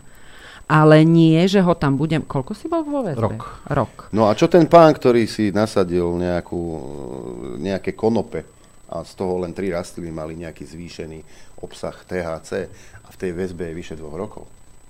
Ako sme, sme normálni? To už kde sme? Uh, že uh, hodnotiť, ja hovorím, prípady je možné, samozrejme, poznajú úplne detaily, to platí o všetkých kauzách. A uh, ja by som samozrejme rád vedel, do akej miery tie dôvody na tú väzbu sú. Nehovoríme o vyšetrovaní, hovoríme o väzbe, lebo sú krajiny, kde tá väzba je rámcovaná podstatne kratším obdobím a štát musí zabezpečiť, aby sa v rámci tej kratšej lehoty, ktorú oni majú, urobili tie úkony, ktoré už potom nemôže obvinený ani ovplyvňovať, alebo e, nedaj Bože pokračovať trestné činnosti a podobne. Len, viete, tu sa najprv púšťajú hoaxy, výmysly e, k ľuďom, ku, ku politickým stranám, a potom, keď treba urobiť zadosť tomu, že či to bola pravda, keď som to vyriekol pred rokom, pred dvoma, tak sa potom robí ten spôsob, ktorý sme počuli z úst e, e prokurátora USP a de facto aj e, riaditeľa NAKY, že teda tak už máme pachateľa, lebo toho určili predtým politici médiá. Uh-huh. Teraz mu dáme nejaký trestný čin a potom k tomu budeme zháňať dôkazy. A toto je toto je bohužiaľ e, súčasný stav, to je, to je ten právny štát na Slovensku. Čiže ak sa povie, že, že treba skriminalizovať e, teraz konkrétne, vymyslím toho Sulíka zase, ak sme sa už o toho opreli, no tak on už dnes je označený v podstate Matovičom za pachateľa závažnej korupcie, bo on to povedal, že to je závažná korupcia. Ak nie sú ešte dôkazy, bo podľa všetkého Matovič zase len e, blufuje a zase len niečo dáva do priestoru, aby zavíril to okolo Sasky a ja ich nechránim, ale teda e, ten modus operandi je rovnaký. A teraz sa budú zháňať dôkazy. A že či mal byť stíhaný, no on takýchto vyhlásení o korupcii, o ktorej vie, už mal v histórii viac. Nikdy nebol za to stíhaný. Nikdy nebol za to stíhaný. A naopak sú to práve jeho kauzy, ktoré sú kryté, zametané pod koberec pretože ja sa domnievam, že to je e, pachateľ aj závažnej trestnej činnosti. A divím sa stále, že to takto dlhodobo prechádza, lebo oni vytvorili v spoločnosti už atmosféru strachu. Kto sa, kto sa postaví voči ním, a teraz nemám na mysli len v tomto rádiu alebo verejne niekde v nejakom inom vyhlásení, e, je okamžite označený za terč a je okamžite e, snaha s nejakým spôsobom ho umlčať, keď aj tou kriminalizáciou. A, a práve to je, to je niečo, čo, čo by malo sa zastaviť, lebo to, toto keď bude pokračovať, tak ľudia sa budú báť. Neviem, pomôžte mi, spom- lebo nespomínam si, na, kto to povedal, ale vyšetrovateľ nemôže za to, že nemá dost, nedostatok dôkazov na obvinenie. To je, On to, za to nemôže. To je, to je trošku, trošku, to je ten výrok, čo povedal Daňko. Daňko povedal, že keď nemá vyšetrovateľ dostatok dôkazov na obvinenie, on je teraz riaditeľom NAKY, že? Uh, to neznamená, že nesmie vznášať, pretože potom pokračoval nejakým výrokmi o súde. No tak viete, Uh, to je úplné pomilenie si, ja neviem, svojej práce alebo svojich povinností z trestného poriadku, pretože ten trestný poriadok presne hovorí, kedy sa vznáša obvinenie. Že to je subjektívna kategória, niekomu stačí málo, niekomu treba viac na vzesenie, to môžeme o tom diskutovať, ale ak nie sú dôkazy a ich nedostatok, a ja sa len domnievam, že niekto spáchal trestný čin, ako profesionál nemôžem znieť obvinenie. Čo to je za, ne, čo to je za nezmysel? O čo ho oprem? Ako ho zdôvodním? Bez dôkazov. Lebo? No, on ho nemá ako zdôvodniť, ale nebojí sa, že mu to prokurátor zruší, lebo ten prokurátor s ním kooperuje a koordinuje. Hej? Čiže ten e, prokurátor na to následne povedal, aby sme to už uzavreli, že, že však potom sa nájdú dôkazy. Lebo sa môže stať, že, pri, že vás zoberú do väzby a na tom obvinení tu bude biankošek. Bielý papier. Áno. Však uvidíme. Nie, to sa robí ináč, to nie je biankošek. Ale to sa, to sa môže stať. Je nie, niekoľko desať stranových e, zdôvodnenie, ktoré je sama hlušina. To je buď opis paragrafov, to je opis e, nejakých udalostí, ale z hľadiska konkrétneho zdôvodnenia, že z ktorého dôkazu vyplýva to, mm-hmm. že mhm. ste na obvinenie, to je na zvyčajne desiatich riadkoch. Áno, áno, ja si pamätám jeden spis, jeden spis, ktorý som si čítal, kde ten vyšetrovateľ, momentálne obvinený a na úteku, e, obviňoval istú osobu, v nezistený deň, na nezistom, ne, nezistenom mieste, nezisteným spôsobom a na základe tohto bol človek predvedený na, na, na políciu. Ne, nešiel síce do väzby, ale už 7 rokov je stále tento človek obvinený bez toho, že by bol vypovedať. Mhm. No? A k tomu Matovičovi ja ešte doplním o, o, pána generála. Ono totiž to, o, to s nestíhaním Matoviča a s týmito jeho výrokmi, o, ja to zopakujem, lebo myslím si, že to treba opakovať a niekoľkokrát, pretože treba prehlušiť, alebo respektíve prebiť to, čo ide z hlavného prúdu, z bývalého, tzv. hlavného prúdu. Pretože jeden z prvých, ktorý reagoval mm, spôsobom, akým poviem neskôr, uh, ktorému sa nepáčilo, že Matovič nie je trestne stíhaný, bol Ivan Gašparovič. Kedy? Keď mu Národná rada Slovenskej republiky dala ako kandidáta na generálneho prokurátora pána už dnes profesora Čentéša, kde pán Čentéš ako prokurátor výpoveď, ktorú mu poskytol Igor Matovič, tiež za nejakú takúto korupciu, pán prokurátor Čentéš zoskartoval. Omylom. Jasné, Ty tomu omylom. nerozumieš, to bolo omylom. Áno, on si asi pomýlil tlačiareň so skartovačkou. No a na margo toho ho Ivan Gašparovič, vtedy v pozícii prezidenta Slovenskej republiky a mimochodom ako bývalý generálny prokurátor Československa, tak pána Čentéša nevymenoval. Takže poprosím vás nepripisovať skartovanie Matovičovej výpovedi Ivanovi Gašparovičovi, lebo aj s tým som sa stretla. Gašparovič nevymenoval Čentéša za generálneho prokurátora práve je, aj z toho dôvodu, lebo Čentéš toto urobil s výpovedou Matoviča. Čiže to už začalo dávno. Kedy bol, však si zoberte, kedy bol Gašparovič uh, prezidentom. Odvtedy máme už druhú pani prezident, teda Kiska medzi tým bol a teraz máme Zuzanu Čaputovú.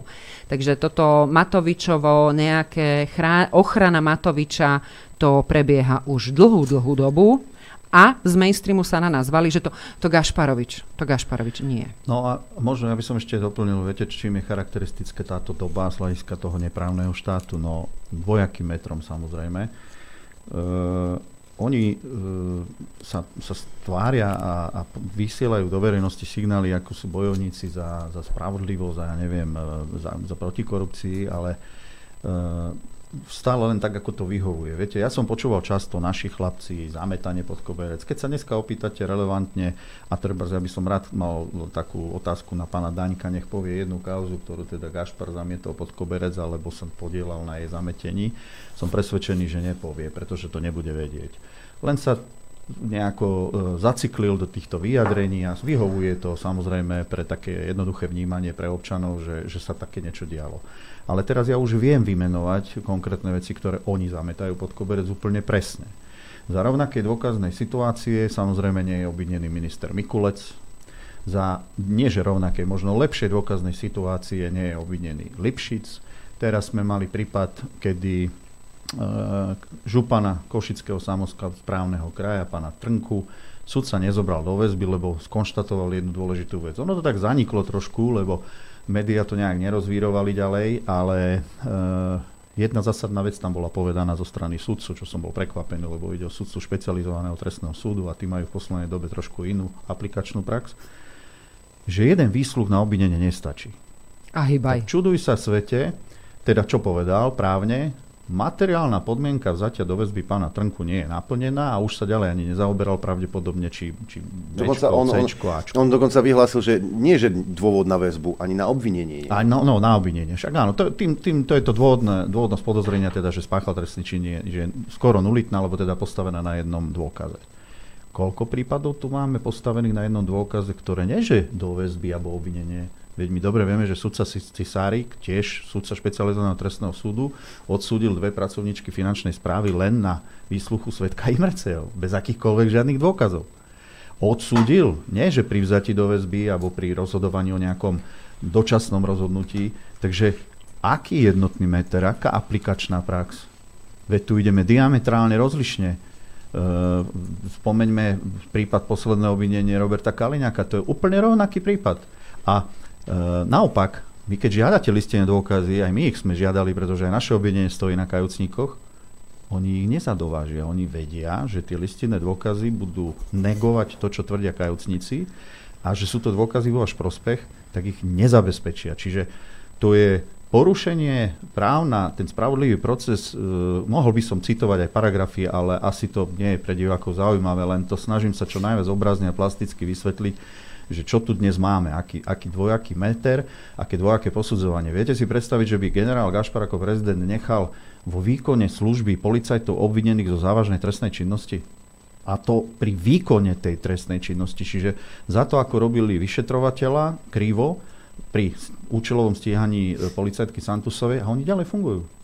V funkciách, oni riadia to, tejto Oni sú proces. povýšení dokonca. Keď oni... dvaja robia to isté, e, nie je to to isté a potom sa dostávajú, ale viete, keď sa bavíme o tom kritickom myslení a Oh. že teda treba kriticky myslieť, no tak niekedy treba naozaj sa zamyslieť nad tým, že čo hovoria aj e, páni z úradu špeciálnej prokuratúry, pretože keď oni majú tlačovku, páni prokurátori, a oni tam vyhlásia, že viete, ale pri vraždách my nemáme, uh, že, že tam dokonca ani nemáme výpoveď svetka. Kámo, dobre, to by mo- mohlo byť, že áno, videl som ho včera odchádzať večer o 20. S krvavými rukami. Ale tam p- dôkazom je tá mŕtvola. To mŕtve telo je dôkaz a na základe toho, čiže oni sa snažia postaviť alebo vymyť mozog ľuďom na opačnej strane tej kamery v štýle, že hm, tak tá výpoveď svetka je tak úžasná a fantastická, že to, to akože to stačí, lebo pri, pri vraždách, ktoré oni dokážu odsúdiť a odstíhať, tak tam dokonca ani výpoveď toho svetka nie je. Opak je pravdou. Tam je to telo dôkazom. A my sa tu teraz bavíme o tom, že JPP, jedna pani povedala... Ale keď sudca povie, že on uveril tomu kajúcnikovi a na základe toho rozhodol. Tak sa treba pozrieť, či nepatrí do KDH, lebo kresťanstvo a viera patrí do Eh, kostola. Ja len jednu vec, aby ste si uvedomili, prečo tu dnes sedíme, hej? E, Totižto mm, dnes sa môže stať a v najbližších mesiacoch sa môže stať, že akýkoľvek oponent voči línii, hlavnej línii, ktorú tu ťahá Čaputová, e, Heger, Nať, akýkoľvek človek, ktorý by sa náhodou postavil a povedal nahlas, čo si myslí, alebo poukázal na, na určité dôkazy a určité veci, ktoré rozbijajú ten ich pohľad, tak si na ňo jednoducho niečo vymyslíme a jednoducho ho upraceme z toho priestoru, aby náhodou nepoukazoval na tie veci. A môžem to byť ja, Noro, Rostas, e, to je jedno, Baránek, hoc kto. Hoc kto. Jedného, jedného pekného rána sa totiž môže stať, že Adrianko, miesto toho, aby vstával ako zvyčajne, o 6 ráno mu za, zaklopu chlapci a zoberú ho do väzby. Lebo sa niekto rozhodol, že tento človek si už svoje ústa a svoje názory rozprávať nesmie. A mám tu taký malý dôkaz, lebo tu máme také denníky, ako je napríklad denník SME, napríklad taký pán Šuc. Neviem, možno ste videli v piatok tú diskusiu, eh, kde bol, kde bol Banáš, Danko, Chmelár oproti stál, tuším dostal a Poliačik, môj obľúbený, môj obľúbený. Skrátka, tá diskusia sa zvrhla, venovať sa tomu budeme zajtra, ale k tomu napísal veľa vážený komentátor denníka SME toto. Hej, lebo sa mu nepáčilo, čo tam Banáš s Dankom a Chmelárom hovorili. Banáš, Danko, Chmelár sú chodiace príklady, že boj proti dezinformáciám je nemožný. Kým nevymyslíme ústavný spôsob, ako vylúčiť z verejného priestoru Chmelára, Banáša a Danka a ďalších 100, je boj proti dezinformáciám misia nemožná ústavným spôsobom, no zastreliť nás asi nemôžete. Ehm, tak si na vás niečo vymyslíme To by bol a, z toho, a, z toho, a z toho priestoru eh, jednoducho týchto ľudí vymažete. Preto to hovorím. Preto aj pán Gašpar tu sedí a hovorí, v akých prípadoch vlastne koná Lipšic, Hamran and Company a akým spôsobom sa títo ľudia obvinujú. No, e, možno k tomu doplnenie. Myslím, že registrujú všetci, že pokiaľ sa niečo udeje práve v oblasti mm, možno nejakého iného názoru alebo to, čo oni označujú za, za dezinformáciu, všade koná NAKA. Neviem, či ste si všimli, to nie je náhoda. To sú častokrát veci a konania, ktoré by kvalifikačne možno mali byť vybavované na obvodnom oddelení, okresnom riaditeľstve, ešte je tam krajské riaditeľstvo. Ja už stále čítam NAKA, NAKA, NAKA. No, je to jednoducho preto, lebo Samozrejme, nie všetci policajti sú ochotní plniť tieto krivé úlohy a e, na tej naketa skupina už nemá inú možnosť. Ona jednoducho hrá va bank a e, potrebuje e, docieliť to, aby k tej zmene prípadne politickej nedošlo, lebo môžu sa dožiť toho, že budú tie ich konania posudzované.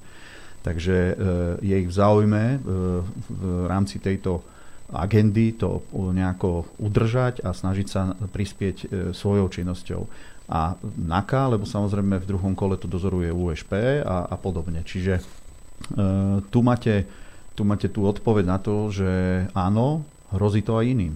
Presne.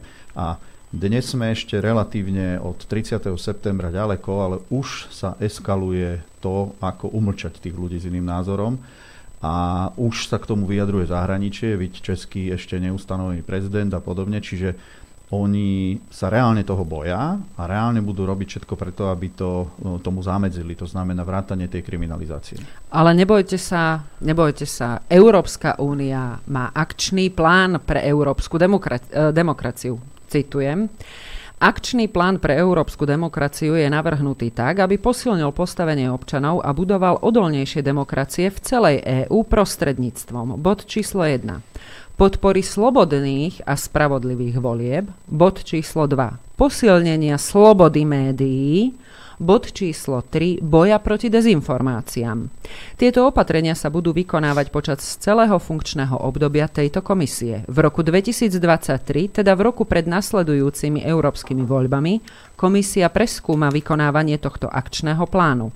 Konec citácie. A teraz k tomu dodám, keď som požiadala poslucháčov, aby, aby povyplňali tú verejnú konzultáciu ohľadom slobody médií a čo tu potom aj Noro s Aďom glosovali pána Kutaša, pána štátneho tajomníka ministerstva kultúry, ktorý sa rozčuloval nad tým, že až 79% ľudí, ktorí reagovali na tú verejnú konzultáciu, bolo zo Slovenska. A jak si to vôbec Slováci pomaly mohli dovoliť No tak všetko to, čo tam Slováci popísali, sa dostalo do toho pracovného materiálu Európskej komisie, ktoré sa tam bude tým pádom konfrontované a bude to, bude to normálne, že do toho pracovného dokumentu to už je zapísané. Takže poprosím vás, keď budú takéto verejné konzultácie ohľadom ochrany demokracie a spravodlivých volieb, tak prosím vás, naozaj to vyplňajte, lebo má to význam.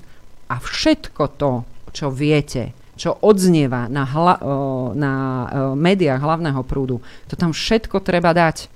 Pretože keď sem Európska komisia príde a robí monitoring právneho štátu, tak ich pán podpredseda Európskeho parlamentu, to som teraz veľmi, veľmi, veľmi hyperbolizovala, ich pošle do denníka N aktualit a do smečka, lebo oni sa do toho materiálu vyjadrujú. Zrovna títo pán, pán, pán Šimečka bol spomínaný. Dobre, ideme, ide, ideme dať potravu aj ušiam troška. Máme si prestávku. Ha, ešte môžem povedať dobré ráno, ešte len 3 čtvrte na 11. Pozdravujem všetkých, ktorí počúvate, aj tých, ktorí počúvate z reprízy.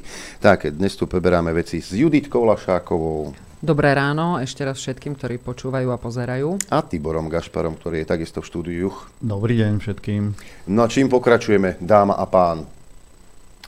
No možno ja by som ešte nadviazal, ako sme končili tu ten predchádzajúci blok, že v podstate aká, aká je dnešná klíma, alebo čo sa v tej spoločnosti deje, pretože no, myslím si, že sa značne vyhrocujú nejaké situácie, kde, kde ľudia majú opačný názor, než je, než je vládna ideológia.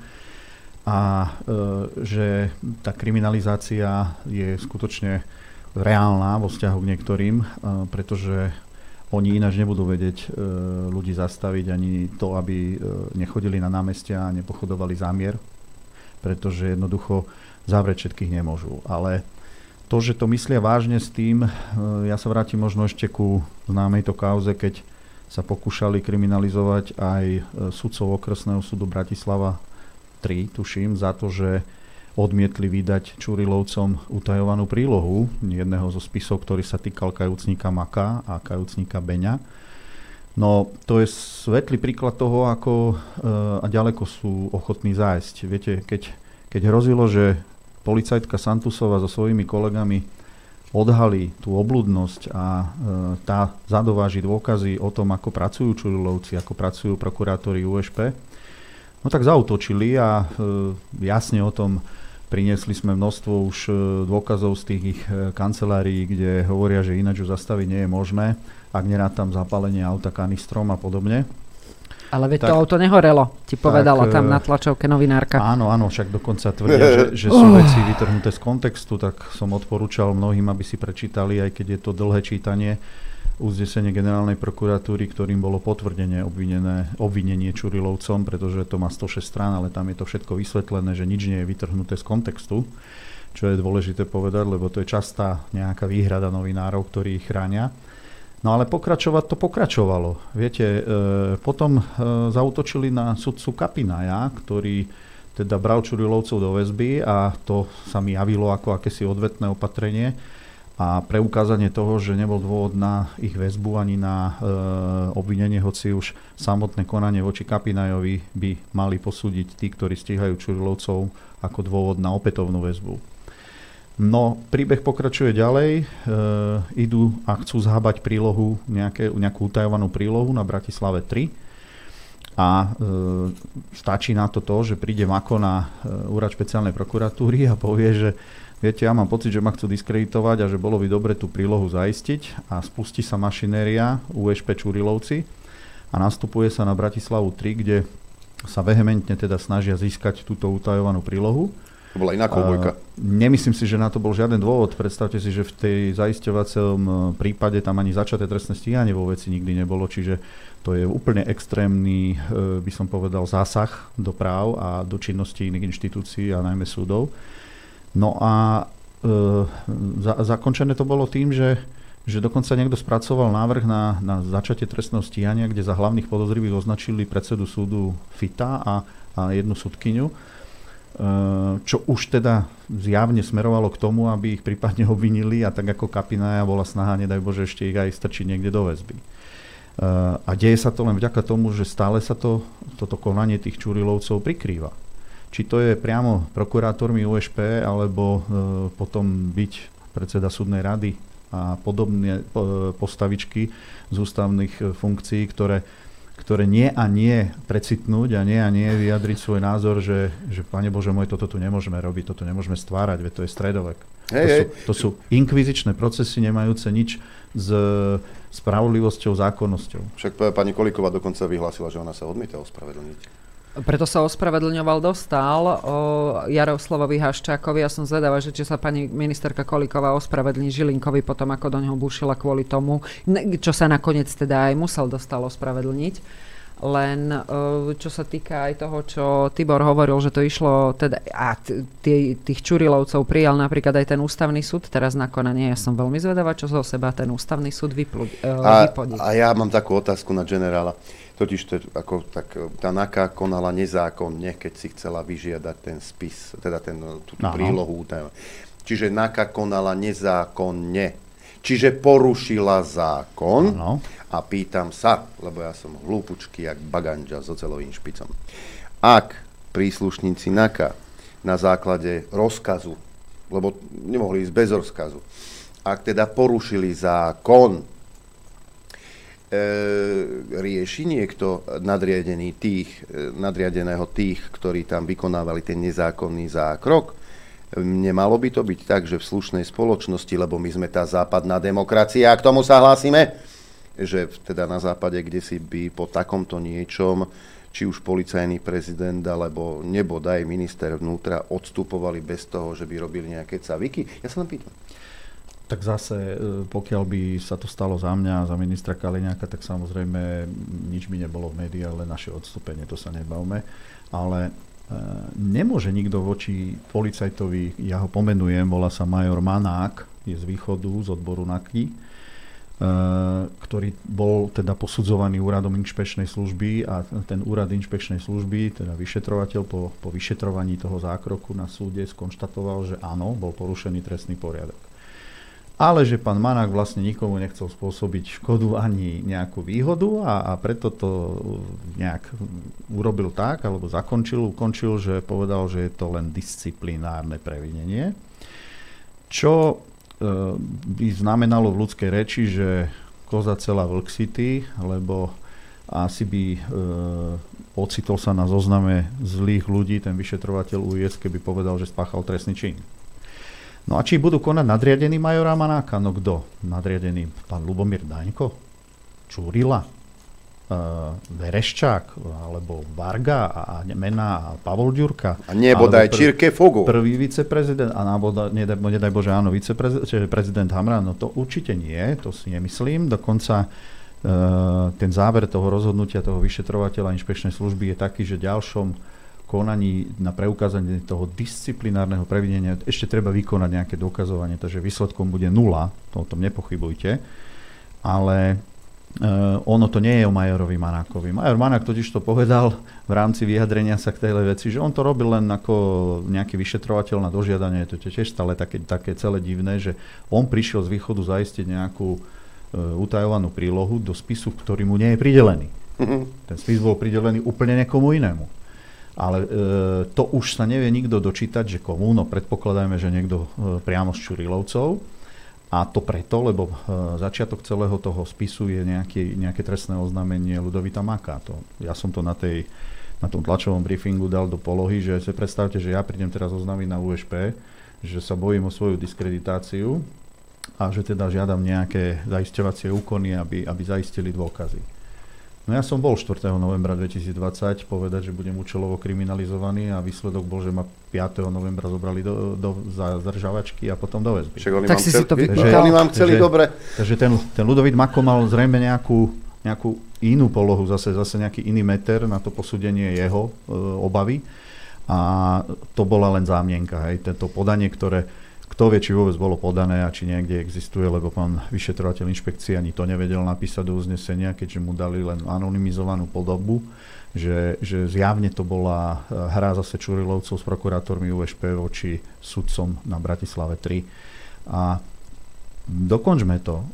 To môže pokračovať. Každý, kto ich bude ďalej kritizovať a bude sa k ním vyjadrovať a bude eh, hovoriť o neprávnom štáte a v náväznosti na to na účasť politikov, ktorí to kryjú a celého tohto vládneho marazmu, tak ten bude na odstrel, ten bude na stíhanie, tak ako to robia. Nie, o, ja si myslím, že ty si to nepochopil, Tibor. O, oni tým, že o, jednoducho aj ten vozový park treba udržiavať v normálnom stave, tak je fur lepšie, keď robíš s autom dlhšie trasy. Takže prísť z Košíc do Bratislavy 3, mm. urobiť zaisťovačku je určite lepšie aj pre životné prostredie a pre to auto určite. Čo sa týka toho, že či disciplinárka alebo nie, Chápame sa, kde sa nachádzame. Nejaký policajt, vyšetrovateľ sa podpíše pod to, že áno, síce akože bolo to nezákonné, ale však stačí disciplinárka. Potom mne, občanovi Slovenskej republiky, keby ste náhodou chceli vzniesť uh, obvinenie, potom mi skúste vysvetliť, tú jednu z tých, tý, e, ten jeden zo základných princípov práva, že neznalosť práva neospravedlňuje. Ja sa tým mám riadiť a policajt, ktorý má mať zviazané ruky ústavou, ústavnými zákonmi a zákonmi Slovenskej republiky, si robí, čo chce, no nie, to nie je na, len na disciplinárku. A k pánovi Mazákovi len toľko. My sa bavíme o človeku, ktorý nemal hambu a povedal, že ale však je COVID, tak ako ústava nemusí platiť. Kámo, fakt? Ale veď, e, Juditka, pozri sa, keď sa budeme baviť aj o prokurátoroch, to nie sú len vyšetrovateľia. Veď aj čo sa týka 363, e, Žilinka vracia teda na dopracovanie tej veci, a nie, že ruší tie obvinenia, ale na základe nezákonného postupu. Na základe nezákonného postupu. Lebo každá vec, však som sa to už naučil za tých 6 rokov, čo sem chodia sami právnici, že ten vyšetrovateľ musí tie dôkazy získavať zákonne. Že to má určitý postup, určitú štátnu kultúru. A na základe tej 363 ten generálny prokurátor sa na to pozrie, ale toto ste neurobili v súlade so zákonom a vráti to. Hej? aj tí prokurátori, ktorí ne, ne, nekonali v súlade so zákonom, e, ti, e, tam ani disciplinárka nie je. Hej? Uh, môžem k tomu doplniť. Viete, keď sme už hovorili o tom zákroku na tom súde, tak ešte možno jedna zmienka dôležitá. Inšpekcia posudzovala trestnú zodpovednosť toho majora Manáka, ale my vieme z zverejnených údajov, že tam dával pokyn na prehliadku súdu a podpisoval alebo súhlas prokurátor USP Harkabus. Jeho zodpovednosťou sa samozrejme nikto nezaoberal.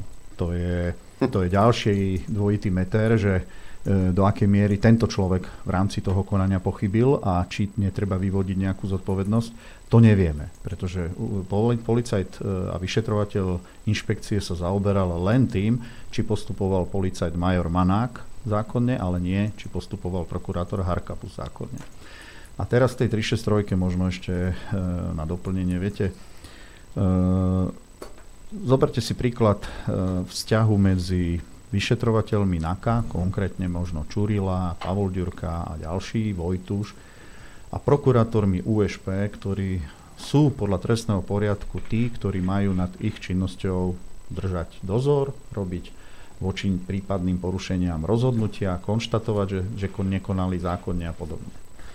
Opäť bolo v posledných týždňoch a mesiacoch zverejnené dosť toho o tom, aký je vzťah medzi nimi, ako si týka e, Jan Čurila, Pavol Ďurka s Janom Repom a prípadne s Michalom Šurekom, ako od nich zistujú informácie e, navzájom alebo e, opačne.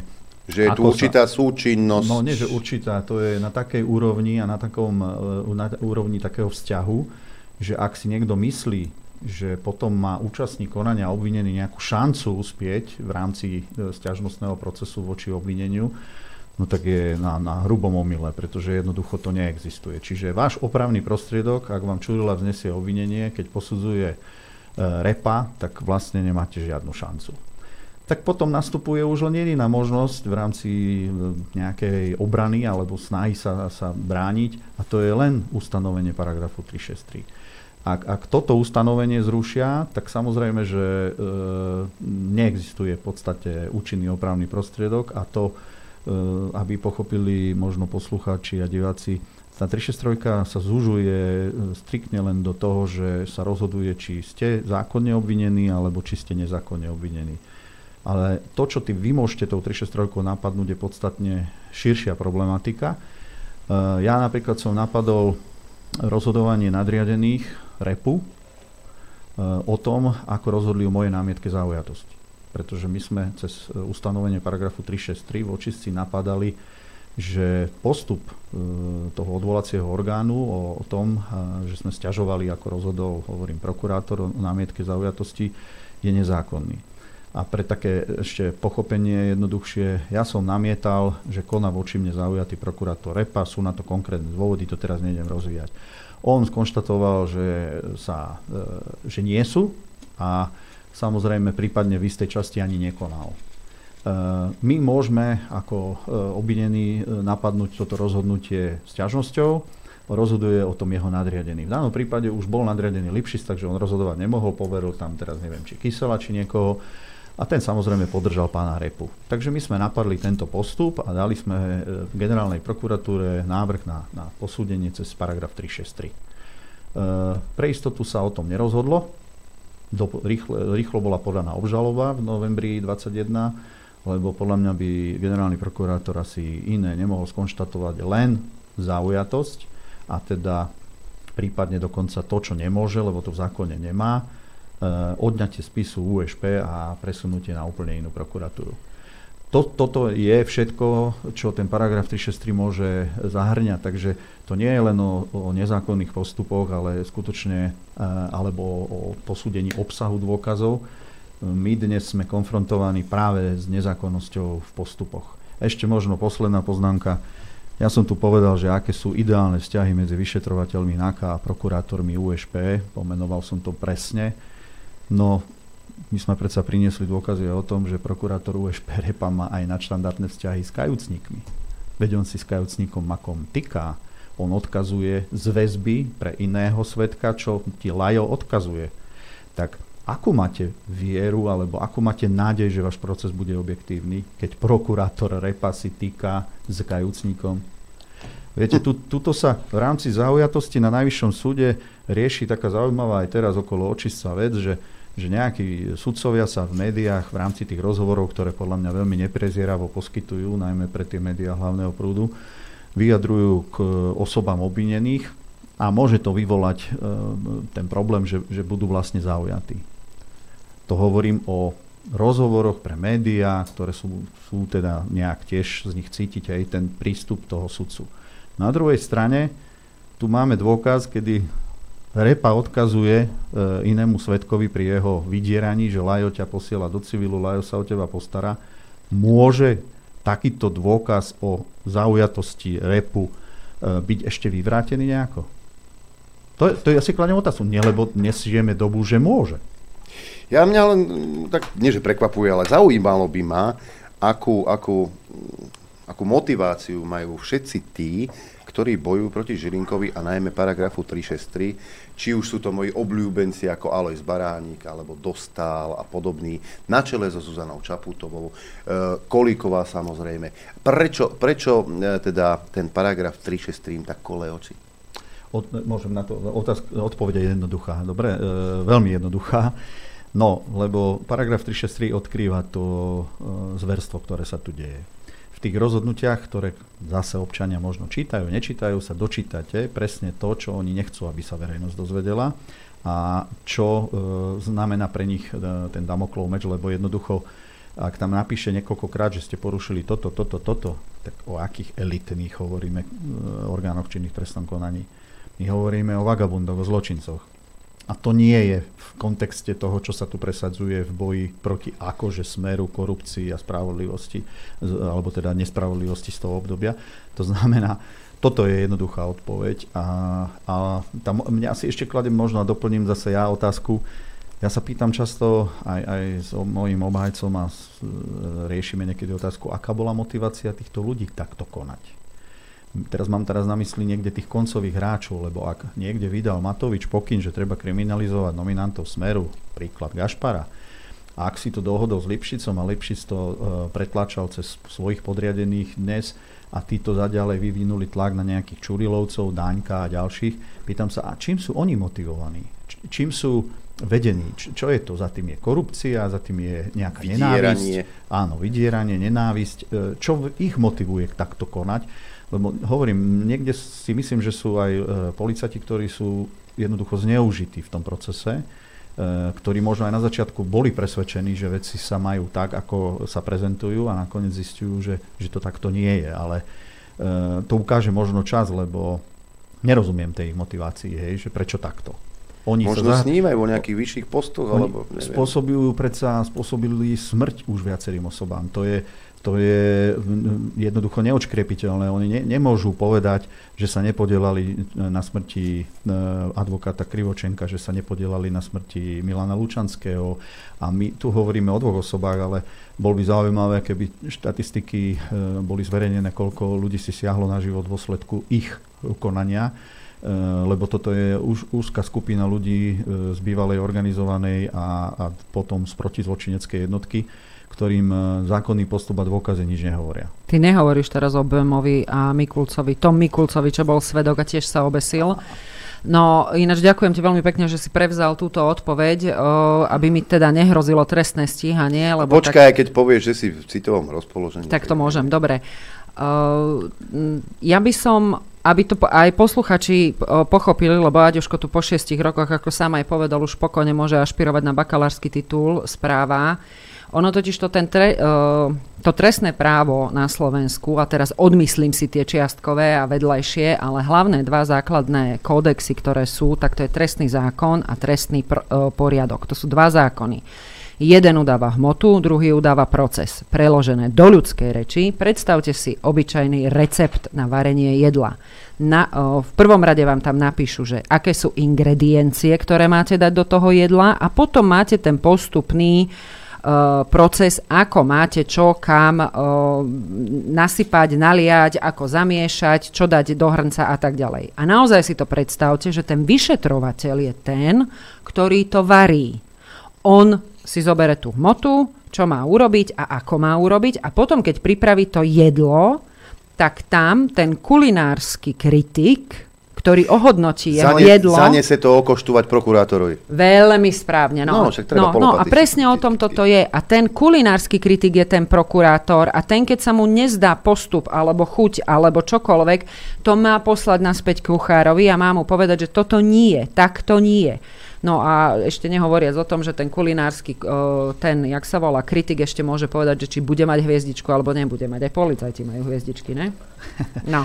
No, no a aby ste ešte možno e, ako poslucháči pochopili tú oblúdnosť, viete, e, my keď sa snažíme napadať e, trestnými oznámeniami tú činnosť tých prokurátorov, policajtov, prípadne sudcov, byť pridelovanie spisov na najvyššom súde a podobne, tak viete, kde to pristane? No pristane to zväčša na úrade inšpekčnej služby, kde samozrejme je ďalšia skupina ľudí, ktorí sú buď e, bývalí kolegovia Čurilovcov, alebo teda pochádzajú z jedného nejakého prostredia, ktorí ich samozrejme v tomto vehementne kryjú. A aj tie dôkazy, ktoré boli tým týmom oblúk zadovážené, hovoria o tom, akým spôsobom medzi sebou komunikujú, ako tú trestnú činnosť kryjú. E, Čiže vy, vy máte dneska šancu uspieť asi len na lampárni na, na stanici Spiskej Novej Vsi, podľa mňa, lebo jednoducho nie je toho subjektu, ktorý by bol ochotný voči ním konať. Na tej inšpekcii tí bežní e, ostatní mimo tejto skupiny si povedia, že sa nebudú e, nechať vťahovať a zaťahovať do, do možnej kriminalizácie ala Santusova. Na súdoch Mhm. vidíte, čo sa stalo s Bratislavou 3 a tí dokonca nič, nič e, také proti ním neurobili. Oni si len dovolili Áno. dodržať zákon. Jednoducho tá atmosféra e, je, je tak e, vyhrotená a tí ľudia majú re, regulérne obavu e, voči tomu nejakým spôsobom e, zakročiť. Pri existencii tých dôkazov, ktoré sú, by už dávno mali byť rozšírené obvinenie viacerým osobám, aj Čurilovcom. Už by mali byť opäť vo väzbe, pretože, ako som už povedal, pokračujú v trestnej činnosti. E, Mali by byť stíhaní tí, ktorí schvalujú túto ich trestnú činnosť, hovorím o prezidentovi Hamranovi a ďalších funkcionároch, ktorí sú nad ním. E, Mali by byť za účastníctvo na ich trestnej činnosti stíhaný minister vnútra Mikulec, e, prokurátori USP. Myslíte, že sa tak deje? No samozrejme, že sa tak nedeje. Všetci čakajú na to, či sa náhodou nepodarí niekomu tieto dôkazy hej, cestou, cestou povedzme toho ústavného súdu nejako docieliť, aby boli vyhlásené za nezákonné, lebo jednoducho e, odtiaľ e, cesta von nie, neexistuje. To je proste toľko e, rôznych e, ich vyjadrení, ich vyjadrení. To nehovoria o nich kajúcnici, to nehovoria zmanipulovaní svetkovia, to hovoria sami o sebe oni. Oni zapalujú kanistrom, oni dávajú ješkov pod pneumatiky e, pani Santusovej, oni jednoducho e, plánujú e, účelové stíhania, nadkvalifikované trestné stíhania, čiže e, oni plánujú a typujú rozprávajú o tom, kto sa im ešte obesí v tej väzbe. To sú oni, priamo oni. Takže pýtam sa, fakt e, na každej tlačovke tú vetu poviem, dokedy? Kedy nájde niekto odvahu a konečne začne konať? Ja ti poviem, vtedy, keď uh, bude sedieť buď Blaha vo väzbe, alebo Kaliňák, tak oni chytia ešte druhý dých, či tretí, štvrtý. No a potom, potom sa len začne akože velice roztrubovať a vytrubovať a to už, to už vie, že, že to už sú fanfáry uh, predvolebné, pretože Aďo tu zabudol spomenúť svoju najobľúbenejšiu kamarátku. Uh, áno, Veronika Remišová, za každým takto vzdychne, keď je spomínaná Veronička. Ja si hneď predstavím jej obraz. Ježiš, áno, a ja si hneď predstavím to pexeso, ktoré ona vyhodila a vyslovene to, bola, to bol normálne, že terč. Do týchto môžete kopať. A ty si tu, tam No, tuším, Tibor bol, asi že? áno. áno. No. Ono to bolo pravdepodobne a Pexeso vzniklo zo zoznamu, ktorý mal byť údajne spracovaný k tomuto, k tej kriminalizácii, lebo stále e, platí, čo som už povedal pred hodinou, ako náhle svoje politické vyhlásenia o rozkrádaní korupcii nepotvrdíte reálnymi prípadmi, tak sú to všetko hoaxy a, a javí sa to ako účelové. Tie rozkrádačky trojmiliardové a podobné e, dristy, čo rozprával, viete, e, pán, pán Matovič počas svojich politických agendy alebo toho, toho, tej kampane, Pozrite sa, ako to dopadlo. Dneska sa reálne vie o miliónových e, podvodoch pri, na DPH, prípadne e, pri správe porušovaní cudzého majetku u takých osôb, ako je e, Ludovít Mako, ako je povedzme Slobodník, možno Imrece a spol. No, možno by bolo zaujímavé sa dozvedieť, koľkokrát sa stretával práve Mako a Slobodník s Matovičom a s inými politikmi v tom čase opozície aby sme sa presne dozvedeli, že či nakoniec s nimi nejakú trestnú činnosť nepáchali, alebo e, aká bola vlastne ich úloha, pozícia, lebo samozrejme to hlavné, čo sa ponúklo e, občanom cez, cez médiá hlavného prúdu, bolo, že to boli nejakí členovia skupiny, ktorú som mal ja dokonca riadiť. E, ja si dovolím povedať, že sú to členovia, ale vlastnej zločineckej skupiny a s inými šéfmi Eh, o čom dnes existuje tiež podľa mňa už veľa dôkazov, len samozrejme nie sú zverejňované a nekoná sa o týchto dôkazoch. To sú dve dôležité veci, lebo podiel na tomto marazme celom justičnom má dnes, eh, majú dnes významní médiá, bohužiaľ. Eh, nepíšu o tom, nerozoberajú to, nekomentujú to, nedávajú otázky, konkrétne, aké by mali a e, len to, len to ticho rešpektujú a prikrývajú. Nehodiace sa škrtnúť a čo sa týka toho Matoviča a tých 3 miliard, čo ukradol smer každý rok, Matovičovi treba veriť. On by nikdy neklamal. On nikdy neklame. On také veci nerobí. A Tibor, keď si dával tú rečnickú otázku, že čo robia tí, ktorí, na ktorých je vyvíjaný nátlak, aby nejakým spôsobom konali protiprávne, tak ja vám porozprávam jednu historku, o, alebo si to skúste predstaviť, lebo mne sa to stalo. Išli sme do Štrasburgu a šéfka mi hovorí, pridaj plyn, lebo, lebo meškáme. No boli sme v obci. Tak ja som plyn určite nepridala. 50 som išla, lebo, lebo, lebo No už potom na diálnici bola pani e, e, europoslankyňa už tá, že dobre, už môžeš dať no, dole nohu z plynu, pretože tam je neobmedzená rýchlosť. Čiže tu ide o to, že či tí ľudia poznajú, kde sú hranice, lebo aj toto môže byť, že nevedia, že nepoznajú, len potom nechápem, prečo sú medzi policajtmi. Však to Štefan Harabín často kritizuje. Myslím si, že aj teba, lebo že si poprímal učiteľov hoboja, neviem koho všetkého. No a, uh, a ďalšia vec je, že možno, že majú za to niečo slúbené a stačí len toľko, že ťa nevyhodíme. A toto je brutál, lebo si zoberte, čo robí Hamran. On sa... On, Kupuje on, byty po Komárne. tak ale super, super, lebo ak má naozaj, tak jak Tibor aj povedal na tej tlačovke, ak má naozaj legálne tie príjmy, tak potom áno a určite má nízke tie príjmy, pretože pán Kyselica dával návrh, aby sa uh, zvýšil uh, plat. O 200%? Áno, no, lebo dostáva málo asi, tak treba pokupovať celé komárno, nie len zo pár bytov. No ale si zoberte, že on chodí aj na vše, okrem teda tlačoviek, vykonáva ešte aj tú činnosť, že veľmi rád sa chodí kúpať. Vy ste videli tie jeho fotky v plavkách?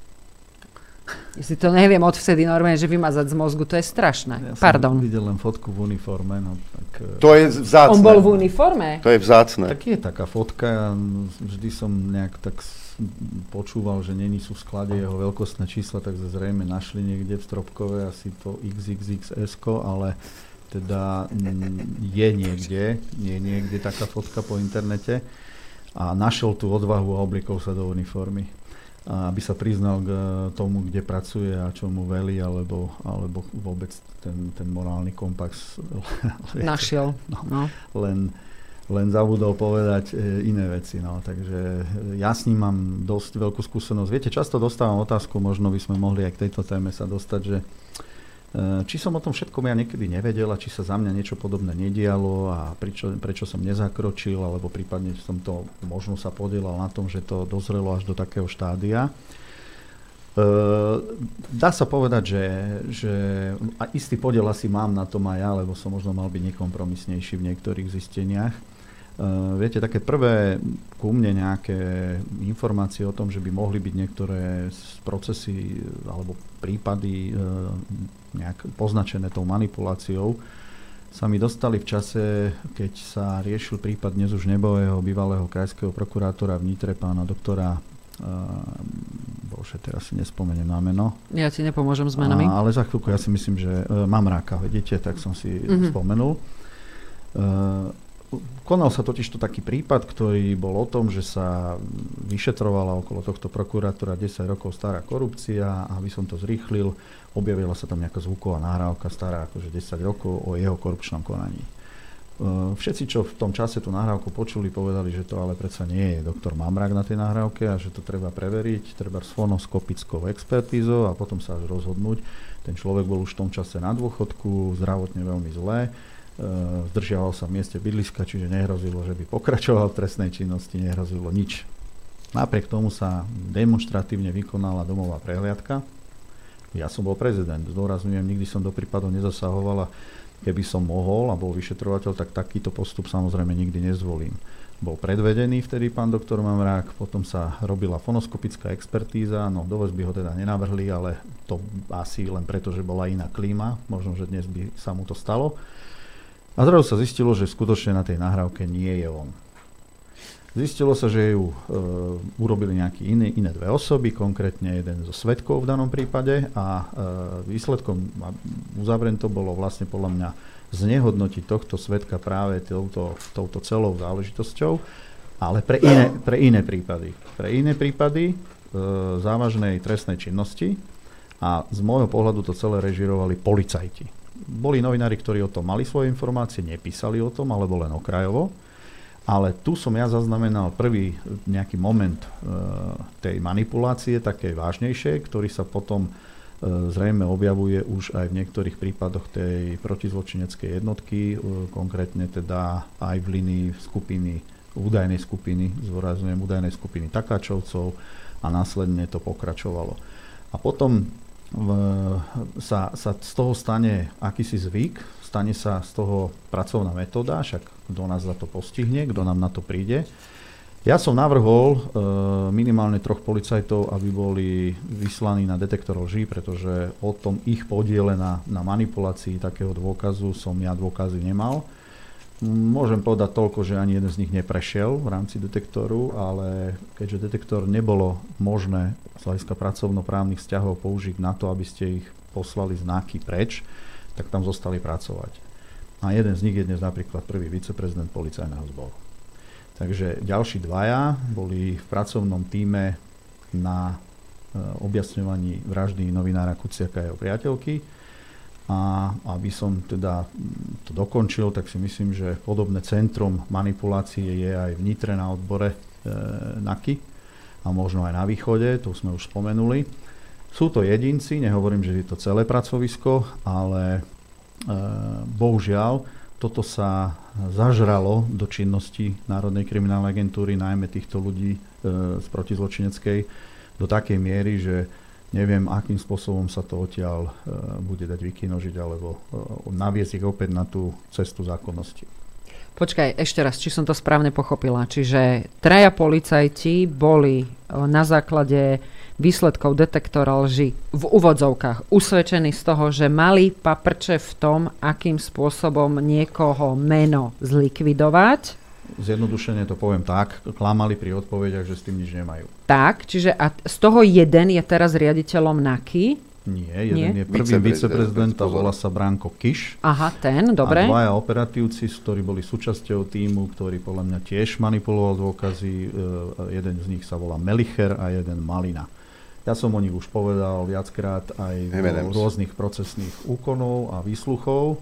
E, kto sú to, čo sú to za ľudia. No a tieto pracovné metódy sú dnes, ale hovorím, rozšírené. Už je tá skupina ďaleko širšia. Aby som tiež vedel o jednom prípade, sa to volalo, že Roxor. Ale dobre, chcela si niečo?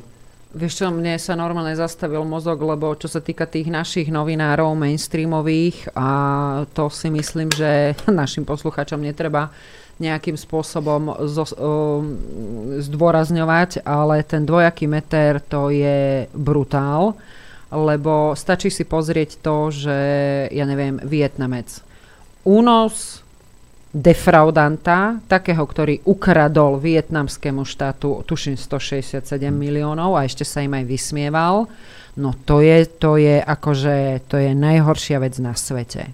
Ale polievať Vietnamcov napalmom, to, to, to je fajn. Za to nebudeme kritizovať nikoho. Však. Ale prosím ťa, veď to, bola šíre, to bolo šírenie demokracie a demokracia sa predsa šíri napalmom. No, mm-hmm. ešte k tomu Vietnamcovi, viete, je taká zábavná možno okolo toho z môjho pohľadu, samozrejme z iného pohľadu nie, e, príhoda alebo tvrdenie, lebo e, tá najtop investigatívna novinárka Monika Todová napísala aj do článku a tuším dokonca do trestného oznámenia, že ja som bol na tom účastný takým spôsobom, že som dal vyrobiť nejaké pasy.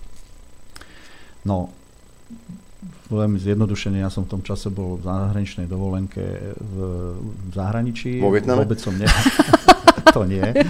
Ale e, viete, tá naivita a to, čo tým ľuďom takto podprahovo podsuniete ako novinárka Todová, u nás sú e, výrobne pasov, ktoré teda majú nejaké štandardy pre tie ochranné prvky, sú to slovenské pasy, samozrejme my tam nemáme e, nejaké, nejaké ďalšie zariadenie, kde vyrobíme vietnamský pás, onaký pás, taký pás, je len tak na počkanie s ochrannými Nie, prvkami. to sa nedá? No, asi, asi si to Monika Todová myslí, lebo samozrejme ona to ponúkla do takej podoby, hej. E, čiže Čiže ja neviem, či to je asi jej predstava, že ja som prišiel, teda vyhnal som všetkých z toho pracoviska a potom som si tam na nejakej tlačerničke vytlačil uh, vietnamský pás. Lebo a to však... som chcel nejaký no. pás po relácii. No, a, Musíš a, naše plány ale, prezrádzať. Ale takto, takto vznikajú potom tie, nazvem to, negatívne informácie k osobám, takto sa ponúknú potom sa rozvinú v iných médiách a vy môžete kričať tak z okna, že to nie je pravda, alebo že to sú hlúposti.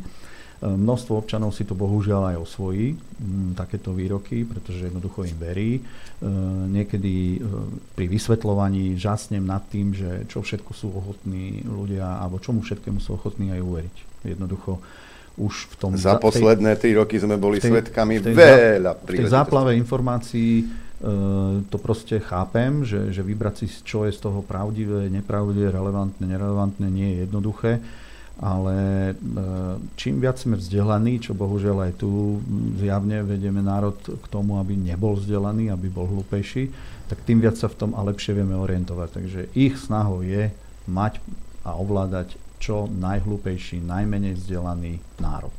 Dobre, máme zhruba 8 minút, aby sme išli do prestávky. Ešte som tam videl nejaké plagátiky. Aha. Aha. tak, tak takto, e, viete, e, to, by, to, to, čo dnes hovoríme, e, to všetko súvisí s tým e, názorom, že či tu je alebo nie je právny štát a ako tie procesy fungujú.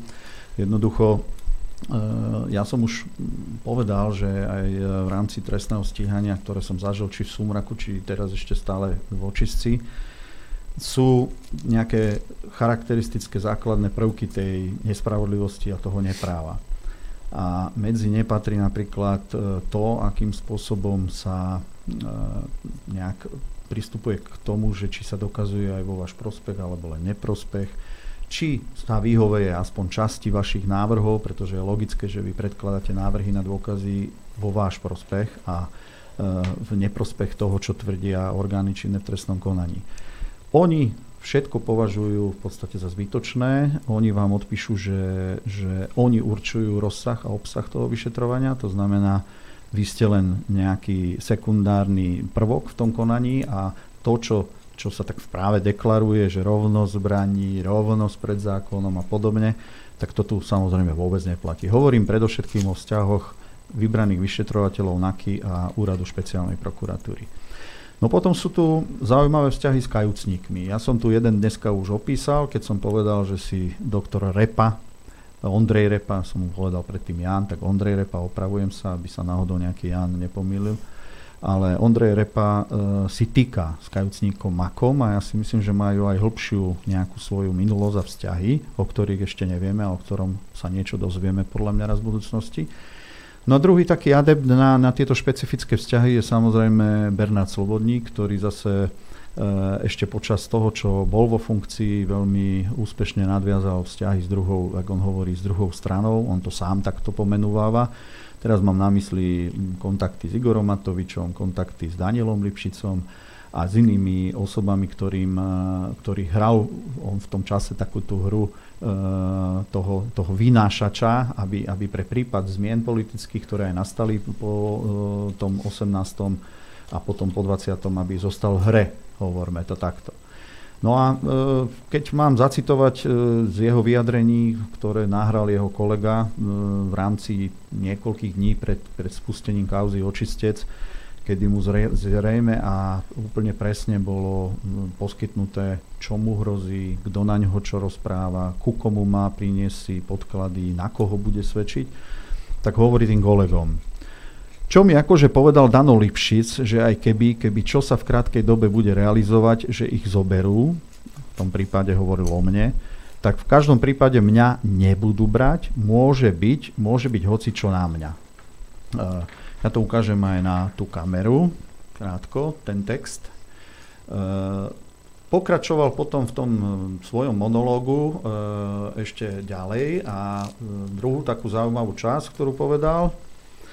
A keby mi aj náhodou niekedy za niečo, takže by v priebehu konania tam nejaká 206 pre tých neprávnikov, hovorím, že hovorí o možnom obvinení za niečo nové, prišla, alebo pri najhoršom by to skončilo s podmienkou, čiže opätovne e, pán Slobodník e, zjavne interpretuje svoje vzťahy s Danielom Lipšicom, akým spôsobom on si dokáže veci vybaviť a čomu všetko už bolo prislúbené. No a samozrejme, že e, záver toho rozhovoru, alebo, alebo to podstatné, čo ešte z neho môžeme povedať, je, že on si nepamätal nič. Že v podstate nevedel ani len ku jednému prípadu ísť uviezť niečo konkrétne. E, hovorí dokonca, že neviem nič ku Kovačikovi, Gašparovi, Bederovi, potrebujem k ním, neviete, do čoho ma vlastne nutili, nenutili a podobne. Výsledok je, že pán Slobodník vypovedal, a bolo by to zaujímavé vedieť, lebo len v očistci to bolo asi 7 krát, ale e, sami tí vyšetrovateľia hovoria, že už ani oni nevedia, koľkokrát kde, u koho na inšpekcii a neviem, kde kade bol. A každá jeho výpoveď je s postupom času, najmä e, dozadu, ale aj postupom času dopredu, lebo však od, 18. od 20. roku už tiež ubehli 3 roky, je stále konkrétnejšia, stále detálnejšia a on je asi ten e, prototyp tej osoby, ktorá si vie spomenúť e, s postupom času viac a viac a viac. DNA ľudový Chodí Maka. často na hypnózu, Ale vieš. ja si myslím ešte možno dodám, aby ste vedeli, viete, e, toto si uvedomovali aj Čurilovci, že, že tento svedok je pre nich z môjho pohľadu nevierohodný. Sú o tom opäť dôkazy z ich debat a nevedeli, čo s tým teda urobiť, ako to ďalej riešiť. Zvlášť to, že sa celkom podrobne zdokumentovalo to, že získaval si tie informácie, o ktorých chcel vypovedať, voči komu chcel vypovedať a že tá jeho výpoveď teda v tomto kontexte asi ťažko bude prehlásená za vierohodnú. Nehovoriac o tom, že robili s ním tzv. a nielen s ním, ukazuje sa, že s ďalšími kaucníkmi pracovné výpovede na nečisto. Oni jednoducho zobrali osobu najprv, e, vypočuli ju akože na probaštých, prípadne ju poučili, že čo, kde, akým spôsobom to treba dať na ostro a potom ju vypočúvali na ostro. To znamená, uh, aj toto... Teda keď píšeš slov, najprv si spravíš koncept. koncept aj toto je v dôkazoch a fakty. Ja Počkej, to, oni to napísali aj, že uh, takto sme to robili? Oni sa o tom, áno, rozprávajú, oni o tom presne, vecne rozprávajú, uh, ako, akú tú výpoveď. My sme, uh, musím povedať, už podali v tejto časti aj nejaké trestné oznámenia a nechcem byť ďalej detailný, okay. ale uh, som sám zvedavý, že čo s tým budú tie orgány robiť. Pretože uh, to je, to je proste niečo, čo fakt ja to už nazývam zverstva, lebo vy sa zahrávate s ľudskými osudmi, s ľudskými životmi, vy e, obmedzujete niekomu osobnú slobodu na rok. To neviem, či si tí ľudia vôbec uvedomujú, že čo robia, lebo ak e, po, murár postaví krivý múr, tak ešte sa vždy dá zhodiť a dá sa na novo postaviť a tej tehle to až tak veľmi neublíži, ale ak tu na, e, na rabate hovorím s ľudským životom, s ľudskými osudmi, tak asi by ste si mali tú zodpovednosť pripustiť ďaleko viac. To je ako keď e, srdciar zle zareže, lebo má len jednu možnosť a je po vás, tak e, aj oni v podstate e, rozhodujú o tak vážnych veciach, ako sú životy a osudy ľudí. Nielen tých, ktorých zatvárajú, ale aj ich blízkeho okolia. Veď tá, tá vec sa týka širšieho spektra. Neviem, či si to uvedomujú, sú to, mnohí z nich sú rodičia, majú svoje deti mali by sa pozerať na to, že čo keď sa stane raz im niečo také a ich deti budú trpieť tým, čo, čo sa im stane. A ja e, chcem veriť, že sa im stane len zákonnosť, nie že sa im stane nezákonnosť. Ehm, o malú chvíľu sa vrátime späť e, a bude priestor samozrejme pre vás 095 066 11 16, mailová adresa ránozavináč infovojna.sk Keďže sa nám blíži jar a mnohým z vás čundrákom sa otvára spacák, tak prečo si nezahrať takto? Dúfam, že ste si zabékali spolu so mnou, aj my sme tu békali, aj s Juditou Lašákovou, aj e, s pánom Gašparom, sme si zašpívali. No a spievať, nie spievať, pýtať sa môžete vy, pretože teraz je tá, ten čas, kedy e, som naštartoval telefónnu linku 0950661116, mailová adresa ránozavináčinfovina.bz. E, samozrejme, otázky môžete klásť na našich hostí a prvý telefonát práve teraz. Nech sa páči, počúvame. No, zdravím ťa, Adrianku, aj tvojich hostí. Zachrypnutá Bratislava sa opäť dovolala. No však to... Netrpezlivá. Netrpezlivá. Ja by som sa vrátil k tej diálnici. Teraz môžeš zvolniť tempo. E, na diálnici je predpísaná určitá minimálna rýchlosť. E, čiže teoreticky tam mohol jazdiť aj cyklista, keby vedel e,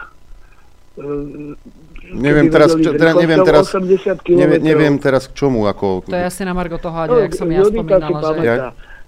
No a teraz k tomu receptu. Takže prokurátor by mal recept posúdiť technicky, či nie je tanier studený, teplý. Kto by mal rozdielovať hviezdičky je práve sudca, tomu má jedlo chutiť. Mhm. No, ale koľkokrát býva jedlo presolené, a sudca sa tvári, že mu to chutí, takže tí sudcovia možno, že majú aj tie chuťové bunky už e, opotrebované, to môže byť jedna vec. A mnohokrát som hovoril aj na tých odborníkov covidových, ak boli dve skupiny a jedni boli odborníci a druhí boli odborníci.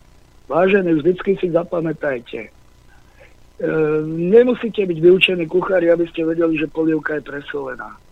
To je také heslo, ktoré sa teraz hlavne uplatňuje. A to je všetko asi. Ďakujem. Ďakujeme pekne. K tomu dodám len toľko, že ak je to jedlo, a teraz sa bavíme o tých spisoch, ak je to jedlo presolené, tak ten sudca by sa k nemu nemal dostať.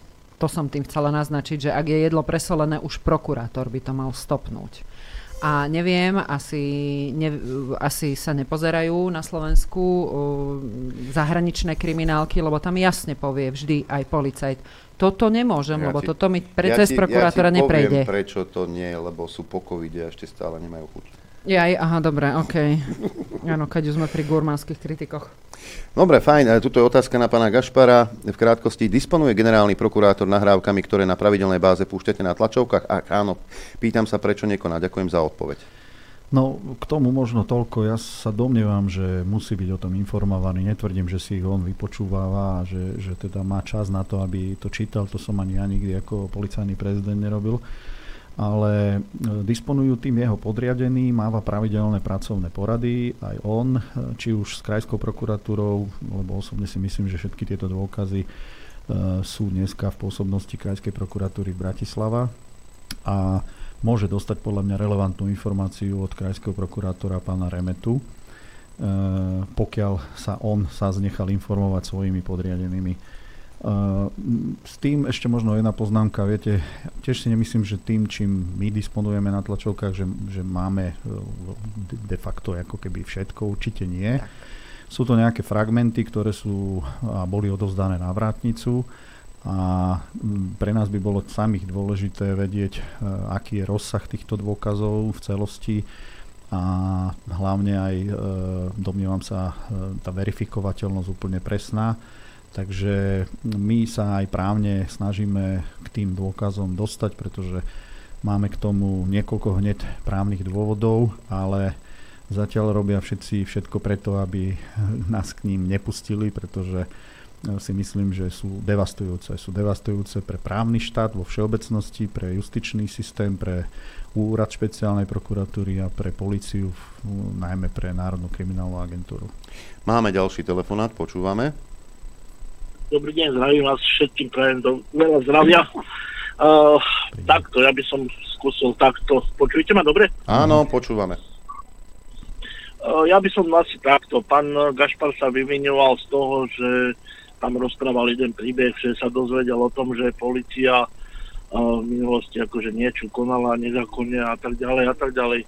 Ja by som na toto mohol reagovať zo svojej skúsenosti, že to není pravda, že je príklad, jeden príklad, alebo toto, že, že to aj predtým nebývalo. Ja od roku 2002 mám neustále problémy a som kriminalizovaný touto slovenskou policiou za to, že som poukazoval na trestné činy policajtov za to, že zatrkali trestnú činnosť a za to som bol skriminalizovaný. A keď som poukazoval na inšpekcii, spomínal tam Nitru, práve tú Nitru. Práve e, Bratislavu by som spomenul, Dobroslava Trnku by som tu spomenul. E, spomenul by som aj roky 2012, 2014, 2016 za, vlastne za vlády aj pána Gašpara. Ja poviem, toto je dlhodobý problém Slovenskej republiky, čo sa týka E, súdnictva, prokuratúry, policie. Ja mám skúsenosti s tým, ako prokuratúry presne takto riešia veci tak, že keď chcú, tak vedia skriminalizovať človeka, len aby ho odstránili. Toto sa presne mne stalo. Presne toto sa mne stalo a poviem napríklad, sudca zmení vyjadrenie do zápisnice, má ten človek aj záznam zvukový, porovnáva to, e, budem konkrétny, Maria Krausová Topolčany, sudkynia, zmení do zápisnice, človek na to poukáže a nič sa ne, nekoná v tomto štáte, to je normálne bežné. Teda moja otázka na pána Gašpara, vy si myslíte, že to, čo sa vám teraz deje, že to není následkom toho, že ste boli toho súčasťou? Prajem vám pekný deň. Uh, zareagujem. Ja som si už trošku sypal popol na hlavu a uh, chcem uh, sa vymedziť v jednej veci.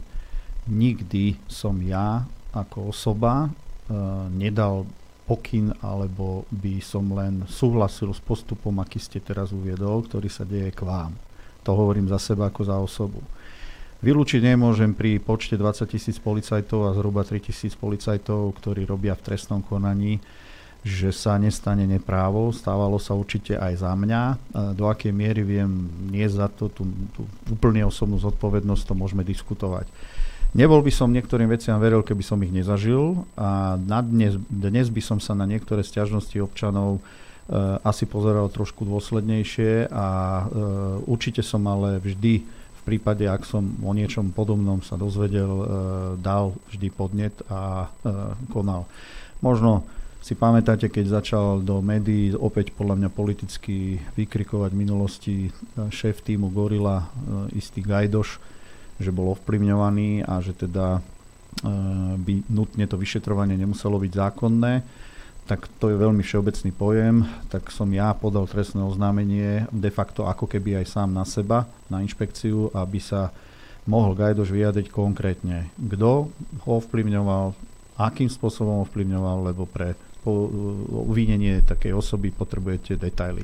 Samozrejme, že ich neuviedol. A to je to, je to čo aj dnes bolo jedným z tých možno takých e, z tých významov tej dnešnej debaty, že vo všeobecnosti hovoriť, okydávať, očierňovať, kriminalizovať, to, to vedia mnohí, ale keď má dôjsť na konkretizáciu, tak už je s tým problém.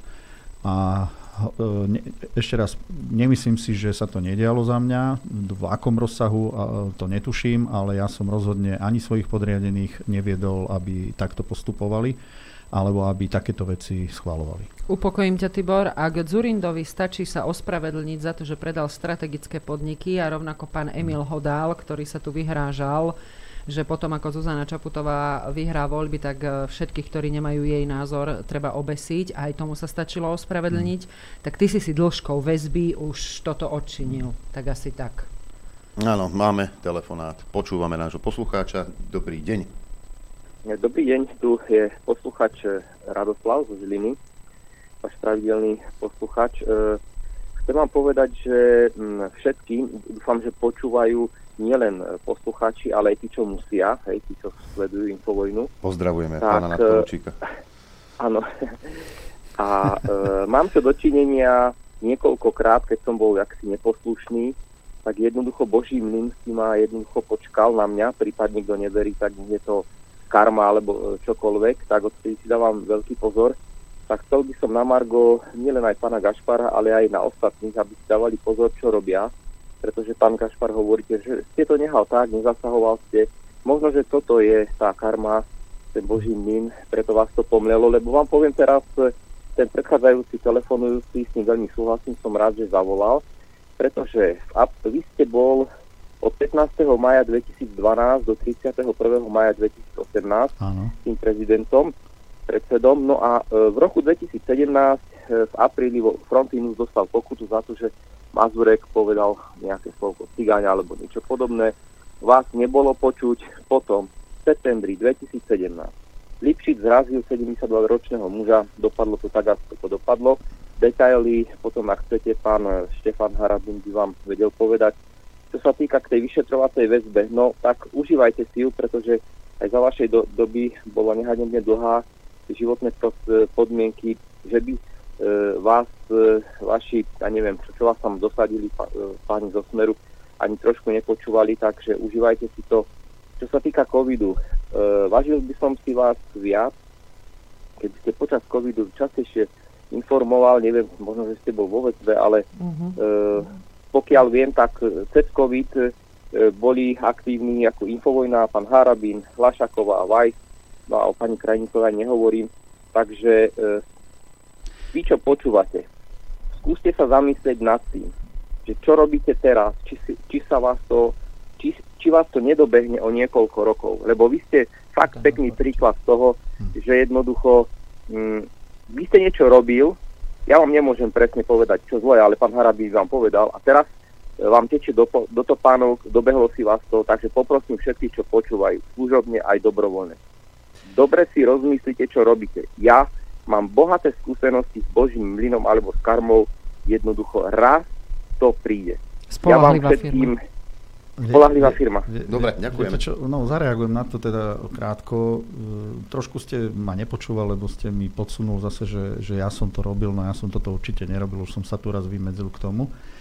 Uh, otázka uh, nejakej mojej ingerencie do mnohých vecí, spomenul ste tam nejaký prípad okolo Rádia Frontinus, no pozrite, ja som sa snažil e, nejakým spôsobom vyjadriť svoj názor e, pri kauze, ktorú som tu dnes rozoberal podrobnejšie a to bol bývalý prokurátor doktor Mamrak. E, teraz vám poviem, aké sa mi dostalo odpovedi od vyšetrovateľov, keď som povedal, že urobte najprv fonoskopickú skúšku. Odpoveď bola taká, že čo im ja do toho zasahujem, pretože oni sa obratia na médiá a povedia, že ja im ako prezident vstupujem do prípadu nezákonným spôsobom. Nemajte predstavu, že policajný prezident dokáže vstúpiť do tisícok prípadov, či v trestnom konaní, či v priestupkovom konaní a každý jeden ustrážiť z hľadiska zákonnosti a jeho e, čistoty. Jednoducho to nejde. E, čiže ja si celkom nepripúšťam, že som e, nejak svojou, svojou osobnou činnosťou k tomu prispel. Kde som e, mal poznatok a kde som vedel, tak rozhodne som konal. A viete, môžete predvídať, ešte raz to zopakujem, že sa vám môže vrátiť niečo, čo ste urobil zle, nezákonne alebo e, v rozpore s morálkou, s etikou, a v tom duchu, ako hovoríte o tých božích mlynoch.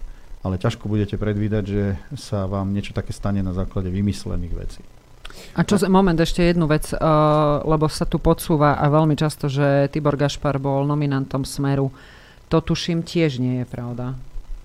Určite, že nie. Ja som dostal sa do vyššej funkcie v Bratislave za pôsobenia ministra vnútra Pálka, to bolo vtedy za KDH. Tiež ma mali na programe vymeniť e, politik za SDKU, ktorý tam potom nastúpil na chvíľu, tento neurobil. Následne prichádza Smer, e, pre nich som bol ja úplne e, z môjho pohľadu neznámy policajt, funkcionár, ktorý si musel obstať e, svoju pozíciu svojou prácou, takže ja som sa nikdy necítil e, nominantom niekoho, aj keď e, vylúčiť to nemôžem, pretože jednoducho zo zákona určuje e, vyššiu funkciu v policajnom zbore minister. Chvíľu sa to snažili meniť cez nejaké vyberka, potom zrazu zistili, že tí, čo to navrhovali, byť vy a Juris, že zase je lepšie, keď to urobí minister, lebo potrebovali, aby Mikules mal voľné ruky a mohol zase kádrovať po svojom. Takže E, každý z tej vyššej funkcie, mám teraz na mysli prezident, viceprezidenti, krajskí riaditeľia, či sa to páči, či nie, keďže zodpovedajú ministrovi vnútra a on za vnútornú bezpečnosť, tak budú jeho nominanti a či to bude politik z takej alebo onakej strany. Mnohí z nich prežili viacerých ministrov vo vyšších funkciách a z rôznych politických strán. Tak. A máme posledný telefonát dnes, počúvame. Dobrý deň, prajem. Posluchačka z Košic, Eva. E, pozdravujem vás, aj vašich hostí. A m, mala by som len takú jednu pripomienku kedysi dávno ešte za, teda dávno, dávno ešte za minulého režimu tiež som mala takúto skúsenosť, keď som mala vycestovať na zahraničnú služobnú, teda pracovnú cestu. Bolo mi to znemožnené pre niečo, lebo som sa stretávala vtedy proti štátnymi živlami. A mala som eh, možnosť eh, poznať človeka vo vysokej E, funkcií, bol to e, major kontrarozviedky. A ty mi vtedy povedal, že vieš Eva, politika je taká špinavá vec, že by ju mali robiť iba ľudia s absolútne čistými rukami. A ja si myslím, že tak ako vtedy, tak aj dnes je takýchto ľudí, myslím, že úplne, že nie percento, ale promile. A veci, ktoré sa diali vtedy, dejú sa aj teraz. Viete, iný meter bol na verchusku, keď páchali trestnú činnosť, hej, po väčšine to tak bolo, že e, trestná činnosť sa nejakým spôsobom utustlala, hej, a ľudia, ktorí mali dostatok, teda masla na hlave, hej, tak boli potichučky vykopnutí do nejakej inej, vyššej funkcie, kde povedzme nemohli robiť až takú zlotu. A toto sa myslím si, že deje aj teraz ale presne tak, ako tí e, páni predo mnou povedali, že jednoducho e, nie karma, to nie je ako, viete, karma je zákon príčiny a následku. E, jednoducho všetci, ja som o tom nie, že presvedčená, ja to jednoducho viem. Všetci proste si prídu na ten svoj, na ten svoj súd a jednoducho, či už teraz, alebo pozdejšie, jednoducho každý sa dočka. Ale pán Gašpar, vám prajem naozaj veľa síl v tom vašom neľahkom boji, lebo určite je to neľahké. E, máte proti sebe silných, ale na druhej strane treba vidieť aj to, viete, stačí sa pozrieť na tých ľudí. Ani netreba vedieť, ani netreba prečítať životopis a aké vzdelania, čo jednoducho stačí sa pozrieť na tých ľudí Proste títo ľudia robia len to, čo im niekto iný, vyšší, hej, šikovnejší, utajenejší proste diktuje.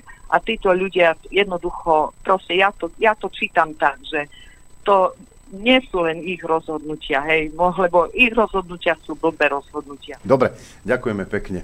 Necháme reagovať. Mo, možno na doplnenie, lebo ten predchádzajúci posluchač sa trošku vyhradzoval k tomu, že či sa ako občan, alebo či som bol spôsobili sa vyjadrovať aj v čase, keď sú, sú jak sa hovorí, horšie časy, viť COVID. Viete, áno, COVID som strávil prioritne tú najväčšiu nejakú obmedzovačku občanov vo väzbe. Ja som bol obmedzený teda top ale... E, Chránený, pozor. Ja, ja som, možno si pamätáte, sa vyjadril e, napríklad k migrácii, nie ako policajný prezident, teda aj ako policajný x krát, ale aj ako občan a zložal som za to teda e, veľmi kyslú smotanu od prezidenta vtedajšieho Kisku a radičov, ja neviem kto všetkého a, a médií. Nemám e, ja problém kritizovať e, verejne činné osoby, nemám problém e, rozobrať a vyjadriť sa ku, a vyjadriť svoje postoje, tak ako som nedávno povedal, že som jednoducho za mier. Nie, nie som ten, ktorý by tvrdil, že zbranie prinášajú mier.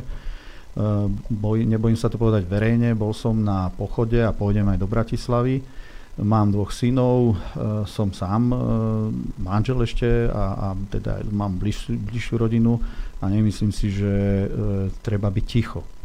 Naopak, vyzývam všetky matky, všetkých otcov, a, ale aj manželky bojaschopných chlapov, aby zvažovali, čo, čo ďalej, akým spôsobom, či byť ticho a či sa vyjadrovať, lebo udalosti sa vyvíjajú a z toho, čo aj posledný víkend prezentoval uh, minister vojny Nať.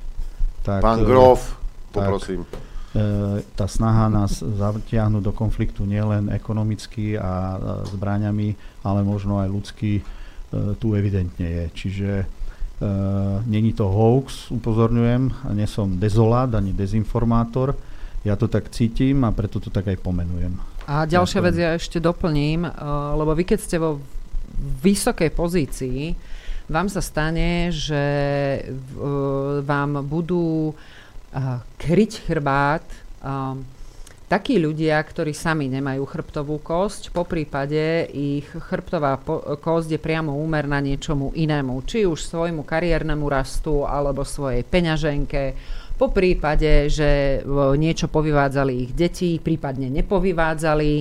A jeden taký krásny príklad, to myslím si, že je poslucháčom Infovojny známy, je generál Macko. Skúste si pozrieť tie fotky, kde zrovna ten plot, čo sme hovorili, prezentuje Fico a Kaliňák, že aký úžasný plot priniesli na Slovensko v dobe pr- o, pristahovaleckej, keď sa tu bojovalo proti priste- o, utečencom. No, tak generál Macko stal tesne vedľa pána Kaliňáka. Kde stojí teraz? A ja to ti poviem, pred, ka- pred kamerami stojí, pred ano, kamerami ano. stojí. Predseda strany politickej má ano. takúto zadarmo kampaň páni e, kolegovia z Markízy, nie vám nevoľno z toho, len tak mimochodom. Mm. Čo, máme málo vojenských e, expertov? Má, málo ich máme.